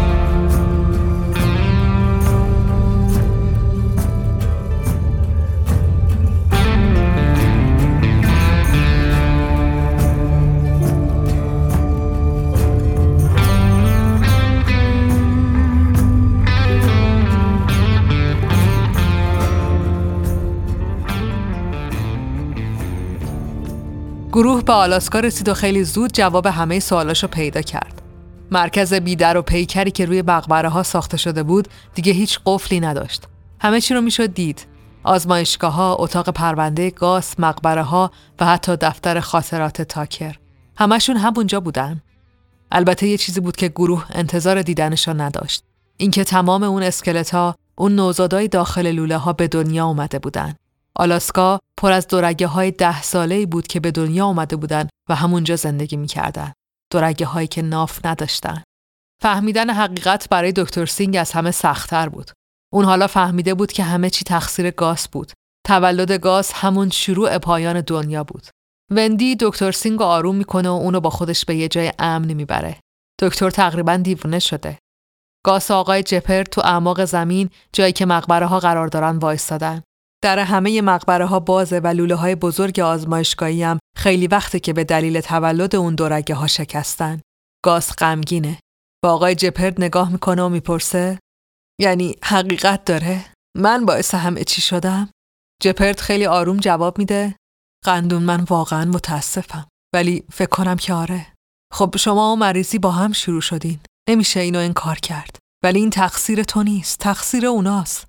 تو هیچ وقت کسی رو اذیت نکردی قندون. بهترین کسی هستی که می‌شناسم. اینجا کار آدم هست. هیچکس قرار نیست بفهمه اینجا چه اتفاقی افتاده. هیچکس نمی‌دونه که آیا واقعا بهشتی هست، جهنمی هست یا نه. یه چیزایی هست که هیچ وقت نمی‌تونیم ازشون سر در بیاریم. مهم نیست کی باشیم و چی کاره باشیم. هیچ توضیحی وجود نداره و راستشو بخوای اهمیتی هم نداره. گاز تعجب می‌کنه و می‌پرسه اهمیت نداره؟ نه نه گاس اهمیتی نداره. مهم از الان به بده مهم تویی. اتفاقی که افتاد حق هیچ کس نبود. ولی دیگه هر چه قدم در مورد خدا و تقدیر چرت و پرت بگیم فایده ای نداره. اگه یه روزی واقعا خدایی هم وجود داشته به نظر من خیلی وقته که مرده. تنها چیزی که الان برای من مهمه اینه که شما بچه ها رو زنده نگه دارم. می‌خوام که جاتون امن باشه. گاس با چشمای اشکالودش با آقای جپرت لبخند می‌زنه. همون موقع یه صدایی میشنون و خیلی سریع خودشونو به بیرون مرکز میرسونن. وندی متوجه حرکت یه سری ماشین از دور شده. تعداد ماشینا زیادن. هیچکس غیر از عبات نمی‌تونسته اونا رو تا اینجا دنبال کنه. جپرد یه نقشه داره. اون از بچه ها یعنی دورگه ها می‌خواد که برن تو غار یعنی زیرزمین مرکز تحقیقات قایم بشن تا وقتی اون با عبات میجنگه یکم براشون زمان بخره. گاس عصبانی میشه و میگه که اونم می‌خواد بجنگه. نمی‌خواد گنده بک تنها بذاره. آقای جپرد جواب میده ببین بچه جون دیر یا زود ما هممون مریض میشیم. یعنی ما آدما. ولی شما قرار حالا حالاها زنده بمونیم گاس داره گریه می‌کنه. جپر جلوش زانو می‌زنه. دستش رو روی صورت گاس می‌ذاره و ادامه میده. اون بچه های کیو لازم دارن که ازشون مراقبت کنه قندون. اون تویی. باید زنده بمونی و ادامه بدی. گاس و وندی و بقیه دورگاه ها به سمت آزمایشگاه میرن. آقای جپرت با چند تا اسلحه و نارنجک میمونه تا با عبات بجنگه. تمام زندگیش جلوی چشمش میاد و قلبش از رفتن گاز فشرده میشه. به روزایی فکر می‌کنه که مطمئن بود از درون مرده. بیماری همه چیز ازش گرفته بود. ولی اون بازم زنده مونده بود. ولی زنده موندن با زندگی کردن فرق داره.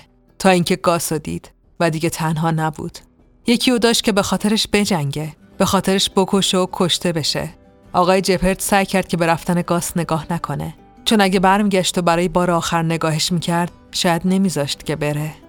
ابوت داره نزدیک میشه. اون با کلی سگ و سرباز و با گروگانش یعنی پسر دورگه جپرد داره به آخرین نقطه زمین می‌رسه تا همه چی رو تموم کنه. سینگ تو کلیسای مخروبه اون سرزمین یخی قایم شده و داره صفحات آخر انجیل ریچارد فاکس رو تکمیل می‌کنه. از جنگ شیاطین می نویسه. از جهنمی که قراره همشون رو مجازات کنه. از اینکه دیگه امیدی وجود نداره.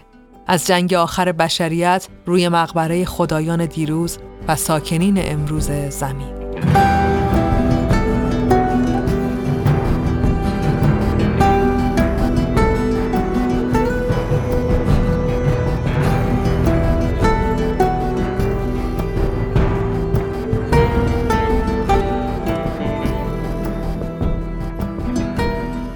سربازای عبات وارد شهر میشن و شروع به تیراندازی می‌کنن. جپرت باشون درگیر میشه ولی متوجه میشه که عبات بینشون نیست. وحشت همه وجودش رو می‌گیره. رودست خورده بود. عبات از یه راه دیگه مستقیم به سمت آزمایشگاه رفته بود. جپرت خودشو با سرعت به سمت مرکز تحقیقات میرسونه. عبات و سربازاش و دورگه ها تو محوطه مرکزن. گاس روی زمین زانو زده در حالی که عبات اسلحه‌شو به سمتش نشونه رفته. عبات اسلحه‌شو گذاشته روی سر گاس. جپرت فریاد می‌زنه و بهش میگه که تمومش کنه. میگه دیگه درمانی واسه مریضی پیدا نمی‌کنه و همه چی تموم شده. ولی عبات جواب میده که درمان کشتن همه دورگاه های کثیف و از همه مهمتر کشتن گاس. جپرت فریاد می‌زنه که با دسته خودش عباتو می‌کشه. عبات جواب میده خب من می‌خوام باهات یه معامله کنم. بین این گوزن و پسرت یکی رو انتخاب کن. من یکیشون رو بهت میبخشم، اون یکی رو می‌کشم. سربازای ابوت پسر دورگه اسب انسان جپرتو از تو ماشین بیرون میارن و میندازن جلوی پاهای گاس. ابوت میخنده و ادامه میده خب جپرت کدومشونو می‌خوای؟ کدومشونو بیشتر دوست داری؟ گاس به جپرت خیره شده و داره اشک میریزه. جپرت خشکش زده. همون موقع از پشت بوم مرکز یه صدایی میاد. سربازا میترسن و به ابوت هشدار میدن. ولی تا ابوت بخواد به خودش بجنبه کلی دورگه از روی پشت بوم میپرن پایین و میفتن به جون سربازا. دورگه ها یا همون خدایان دونه دونه سربازا رو تیکه پاره می‌کنن ولی ابوت می‌تونه از دستشون در بره اون پسر جپرتو بر میداره و به سمت قار خدایان فرار می‌کنه گاس و وندی می‌تونن خودشون رو نجات بدن و میرن پیش آقای جپرت گاس خودش رو تو بغل جپرت میندازه و شروع می‌کنه به گریه کردن جپرت بهش میگه که همه چی درست میشه و نگران نباشه جپرت حسابی زخمی شده اون از بچه ها می‌خواد که سینگو پیدا کنن ماشین رو بردارن و از اونجا فرار کنن بعد خودش به سمت قار میره تا بالاخره پسرش رو از دست ابوت نجات بده. جپرت وارد قار میشه. ابوت بین چندین و چند مقبره وایستاده. چیزی که می‌بینه رو باور نمی‌کنه. اما باعث نمیشه که حواسش پرت بشه و متوجه حضور جپرت نشه. جپرت داره از پله های مخفی پایین میاد که ابوت به سمتش شلیک می‌کنه و اونو روی زمین میندازه. ابوت بهش نزدیک میشه و میگه اینجا چه خبر جپرت؟ اینا چیان؟ پسر جپرت یه گوشه وایستاده و داره میلرزه. جپرت بهش لبخند می‌زنه و هیچی نمیگه. ابوت عصبانی میشه و با چاقو میفته به جون جپرت و فریاد می‌زنه که بهت گفتم اینجا چه خبره؟ جپرت همچنان مبارزه می‌کنه و جواب نمیده. ابوت خسته میشه. از روی جپرت بلند میشه. اسلحه‌ش رو به سمتش می‌گیره و میگه دیگه آخر خطه. اما قبل از اینکه شلیک کنه یه چاقوی بزرگ از پشت سر وارد گردنش میشه و از جلو خارج میشه. ابوت با چشمای بیرون زده روی زمین میفته و میمیره. پشت سر ابوت گاس وایساده. یه چاقو دستشه. گاس چاقو رو میندازه و به سمت جپرت میره که روی زمین افتاده. سر جپرت رو روی پاهاش می‌ذاره. گندبک داره خونریزی می‌کنه. پسر جپرت هم میاد و کنارشون میشینه. گاس نمی‌تونه جلوی اشکاشو بگیره. آقای جپرت نگران نباشین. شما حالتون خوب میشه.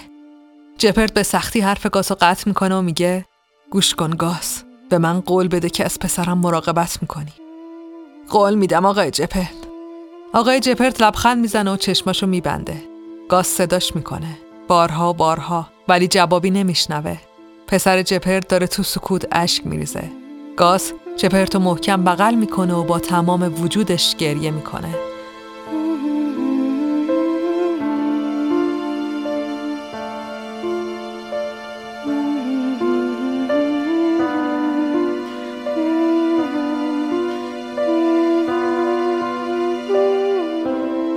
همه چی روزی تموم میشه هر قدم که خوب باشیم هر کاری که بکنیم بازم اهمیت نداره. هممون میمیریم. هیچ کس نمی‌تونه ما رو از مرگ نجات بده. اونایی که دوستشون داریم میمیرن. درست مثل خانم لوسی آقای جپرد مثل پدر. اون فکر می‌کرد که من برای همیشه بین اون درخت زنده میمونم. ولی واقعیت این شکلی نیست. مرگ برای همه است. قبلا خیلی غمگین می‌شدم ولی الان الان دیگه پذیرفتمش.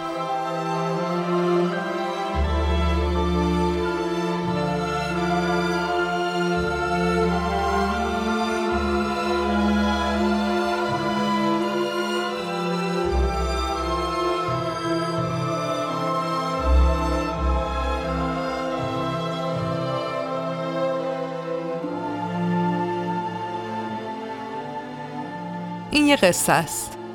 قصه خدایانی که یه زمانی کنار انسانها زندگی می‌کردن. بعد به خواب رفتن و انسانها دوباره بیدارشون کردن. این یه قصه است. قصه پسر بچه که تنها توی جنگل بزرگ زندگی می‌کرد. قصه آدمای بدی که دنبالش بودن و باعث می‌شدن که اون بترسه. پسر فکر می‌کرد که تا همیشه تنها میمونه. آدمای بد میگیرنش و شکنجش میدن. ولی اون تنها نبود. گندبک اومد و کمکش کرد. اون نجات پیدا کرد. گندبک حتی جونش واسه اون پسر داد. وقتی جنگ تموم شد و آدم بدا مردن، اون پسر تونست برای خودش و دوستاشی خونه پیدا کنه. یه جای امن که لازم نباشه ازش فرار کنن. جایی که پسر زندگی کرده بود. جنگل نبراسکا. پسر میترسید ولی نمی‌تونست اینو به کسی بگه. دوستای دورگش روش حساب می‌کردن. حالا اون رهبر گروهشون شده بود. پسر به کلبه قدیمی رسید. کلبه سوخته بود ولی مهم نبود. اونجا خونه بود. جایی که پدر از آدم بدا دور نگهش داشت و جایی که اولین بار آقای جپرد از دست آدم بدا نجاتش داد. خونه. اونجا خونه بود. اونا زیاد نبودن. پنج شیش تا دورگه و یه دکتر سینگ. ولی این برای اولش بود. کم کم زیاد شدن. دورگه ها از همه جا پیداشون شد. دیگه اونا می‌تونستن از هم مراقبت کنن. اونا شروع کردن به ساختن و کم کم اون یه دونه کلبه شد چند تا و بد شدن خیلی. این یه قصه است. قصه پسر بچه‌ای که بزرگ شد. واسه خودش مردی شد. قصه دختری به نام وندی که عاشقش شد. باهاش ازدواج کرد. قصه پسری که حالا یه خونواده داشت. همسر، دوتا بچه. اون حالا یه شهر کوچیک داشت. اما اون شهر یه شبه ساخته نشد. اون تنهایی از پسش بر نمی اومد. جنگ ها شد. خیلی ها کشته شدن. ولی این قصه فقط قصه اون پسر نیست. قصه دکتریه که یه روزی فکر می‌کرد فرستاده خداست. مردی که همیشه دنبال یه هدف بود، دنبال جواب بود، ولی کم کم از تلاش دست کشید و تصمیم گرفت که کنار بقیه باشه، کمکشون کنه، کاری که بلد بود و انجام بده، دکترشون باشه. اون دیگه فهمید که باید بتونه کنار دورگی ها زندگی کنه، بهشون درس داد، براشون از تاریخ گفت، از انسانها، از بدن انسانها، از بدن دورگه ها، اون دکتری بود که معلم شد و معلم بودن و دوست داشت. دکتری که بیشتر از هر کسی از بیماری و پایان دنیا می ترسید حالا عضوی از خانواده بزرگ دورگه ها شده بود. اونا دوستش داشتن. اون بخشیده شده بود. اون یکی از آخرین انسانهایی بود که هنوز زنده مونده بود. این قصه قصه ترس هم هست. چون درسته که حالا همه چی داشتن ولی هنوز ترس از دست دادن همون همه چی رهاشون نکرده بود. انسانها پیرتر و مریضتر و کمتر شده بودن و این وحشی ترشون می‌کرد. این قصه قصه پسر دورگه هم هست که پدرش هیچ وقت کنارش نبود. یه دورگه اسب و انسان که تنها باری که دست پدرشو گرفت وقتی بود که اون داشت میمرد. پسر آقای جپرد. پسری که فقط درد کشیدن و یاد گرفته بود. اون تو سکوت بزرگ شد و وقتی بالاخره تصمیم گرفت حرف بزنه کلماتش پر از خشم و نفرت نسبت به انسانها بودن. ولی این قصه قصه پسریه که کنار برادرش وایساد پسری که قسم خورده بود تا از برادرش مراقبت کنه و نظر نفرت اونو به کشتن بده. پسری به اسم گاس که تصمیم گرفت راه صلح و به انسانها دارگه ها یاد بده و بهشون بگه که می‌تونن کنار هم زندگی کنن. این قصه قصه شفقته، قصه مهربونی و همدردی، قصه آخرین انسانهایی که بالاخره دست از دشمنی و جنگیدن کشیدن. اونا تصمیم گرفتن که کنار دورگه ها زندگی کنن و دورگه هم تصمیم گرفتن که تا لحظه آخر بهشون کمک کنن و تو دوران مریضی تنهاشون نذارن. این قصه قصه شهره، قصه خوشحالیه و این قصه اینجا تموم نمیشه. تازه داره شروع میشه. این قصه قصه یه پسر بچه بود که حالا دیگه پیر شده. پسر بچه به نام گاس که حالا روی صندلی نشسته و به خانوادش نگاه می‌کنه. اونا دارن میرخصن و میخندن. کل شهر داره میرخصه و میخنده. اونا دارن زندگی و جشن می‌گیرن. گاز پیرتر از اونیه که بتونه برخصه. اون آروم و داره لبخند می‌زنه. اون می‌دونه که همه یه روزی میمیرن و حالا نوبت خودشه. آقای جپرت خیلی وقته که منتظرشه. این قصه قصه یه پسر بچه است که با گندبک آشنا میشه. اونا همدیگه رو پیدا می‌کنن و یاد می‌گیرن که دنیا هنوز می‌تونه خوب باشه. اونا یاد می‌گیرن که به هر قیمتی زندگی کنن و حتی در تاریک ترین لحظه ها برای هم بجنگن. قصه رفتن و دوباره متولد شدن، فداکاری و بخشش، قصه بزرگ شدن و پیر شدن و مردن، قصه زمین، قصه حیات.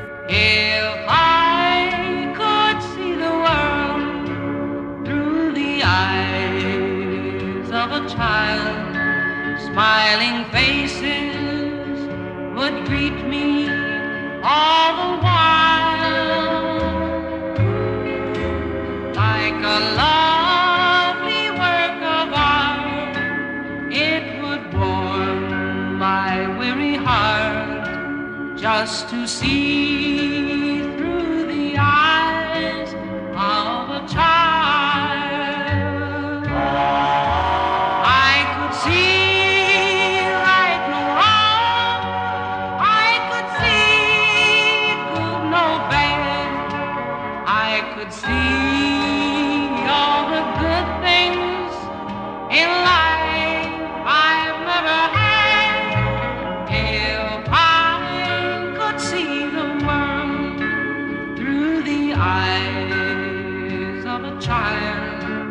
what a wonderful world this would be.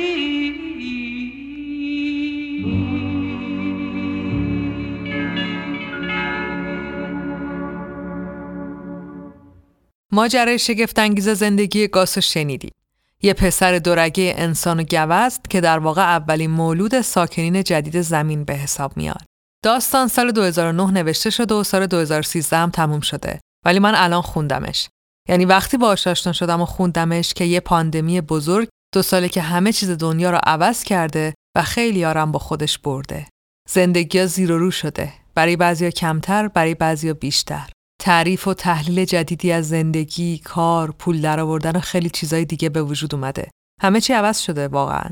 برای ما که تو ایرانیم این تغییر فقط به خاطر کرونا هم نبوده و اتفاقای دیگه ای هم افتاده و هنوزم داره میفته که استانداردهای زندگی رو واسمون کنفیکون کرده.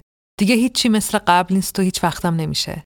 من با این دید و تو این اوضاع کتابی خوندم که یه روزی نویسندش تصمیم گرفت تو تخیلاتش از یه پاندمی حرف بزنه.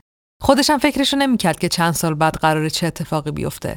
ولی چیزی که نویسنده دنبال گفتنش بود یعنی براش مهم بود که در موردش حرف بزنه همون چیزی که ما الان داریم باش سر کله می‌زنیم رابطه ارتباط انسانی در شرایط بحرانی. وقتی اولویت های زندگی به دلیل مریضی و گرونی و هزار تا مصیبت دیگه میشه زنده موندن روز به روز دیگه اون موقع دوست پیدا کردن و عشق پیدا کردن و اصلا اینا به کنار. اعتماد کردن آخرین چیزیه که آدم بهش فکر می‌کنه. در حالی که شاید مهمترین وسیله که می‌تونه نجات دهنده باشه. توی داستانم فقط همین ارتباطه که می‌تونه آدم و دورگه های داستان و سالم نگه داره. حتی عبات هم یه برادر داره که تا آخرین قطره رحم و شفقتش رو براش خرج می‌کنه تا جایی که دیگه چیزی براش نمیمونه.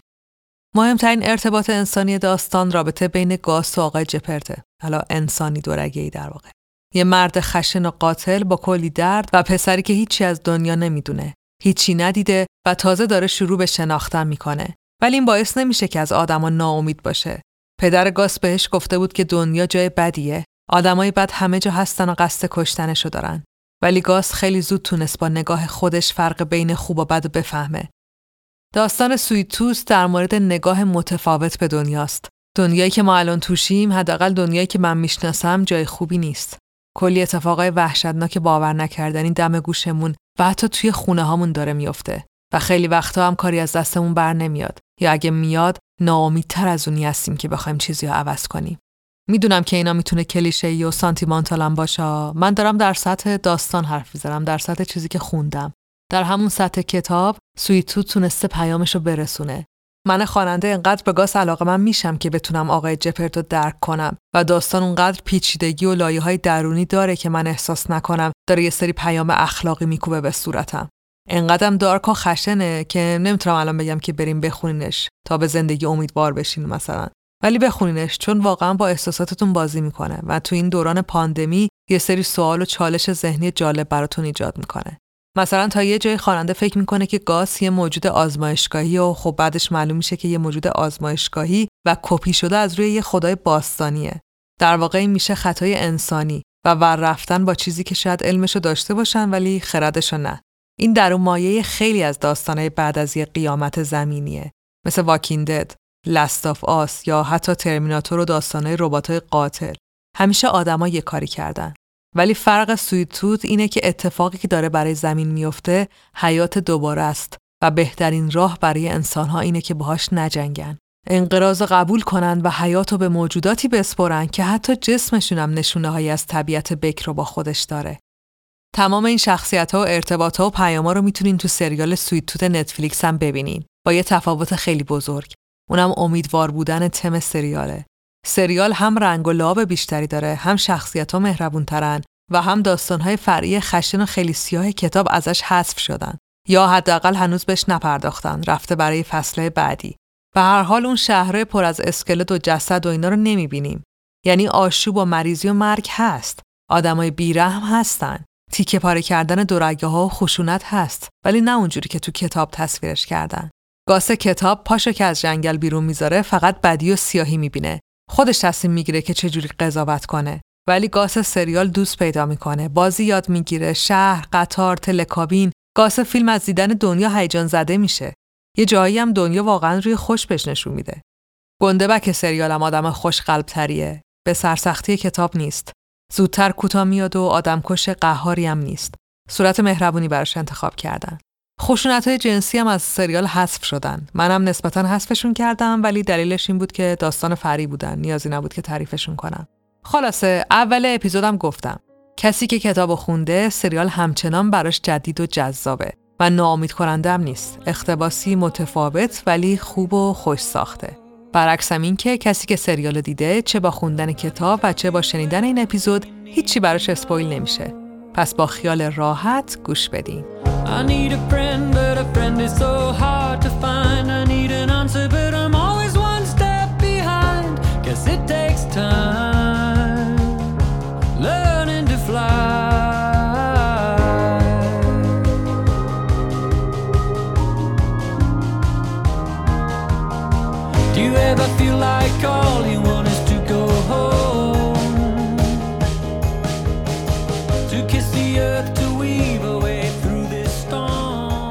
مثل همیشه ممنونم که این اپیزودو گوش دادین. این تیکه رو هم با صدای کرونایی میشنوین.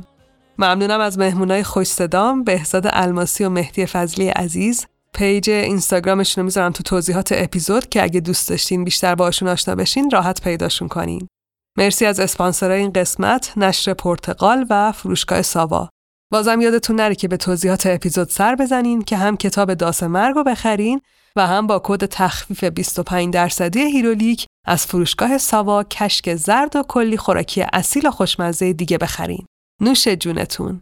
دمتون گرم و دلتون شاد. سلامت باشین واکسن یادتون نره.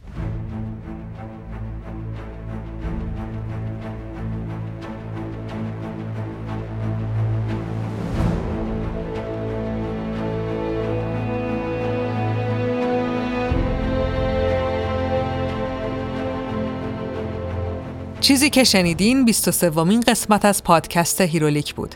هیرولیک را من فائق تبریزی به کمک بردیا برجسته نژاد می‌سازم. کار لوگو و کاور هر قسمت را هم نسرین شمس انجام میده. طراحی وبسایت هیرولیک را هم نیما رحیمی ها انجام داده که همه لینک های مربوط به پادکست اونجا در دسترسه. می‌تونین صفحه و کانال مربوط به پادکست رو تو اینستاگرام، توییتر و تلگرام هم دنبال کنین و اگه حال کردین اونو به دوستاتون معرفی کنین. روزگارتون خوش. فعلا خدافز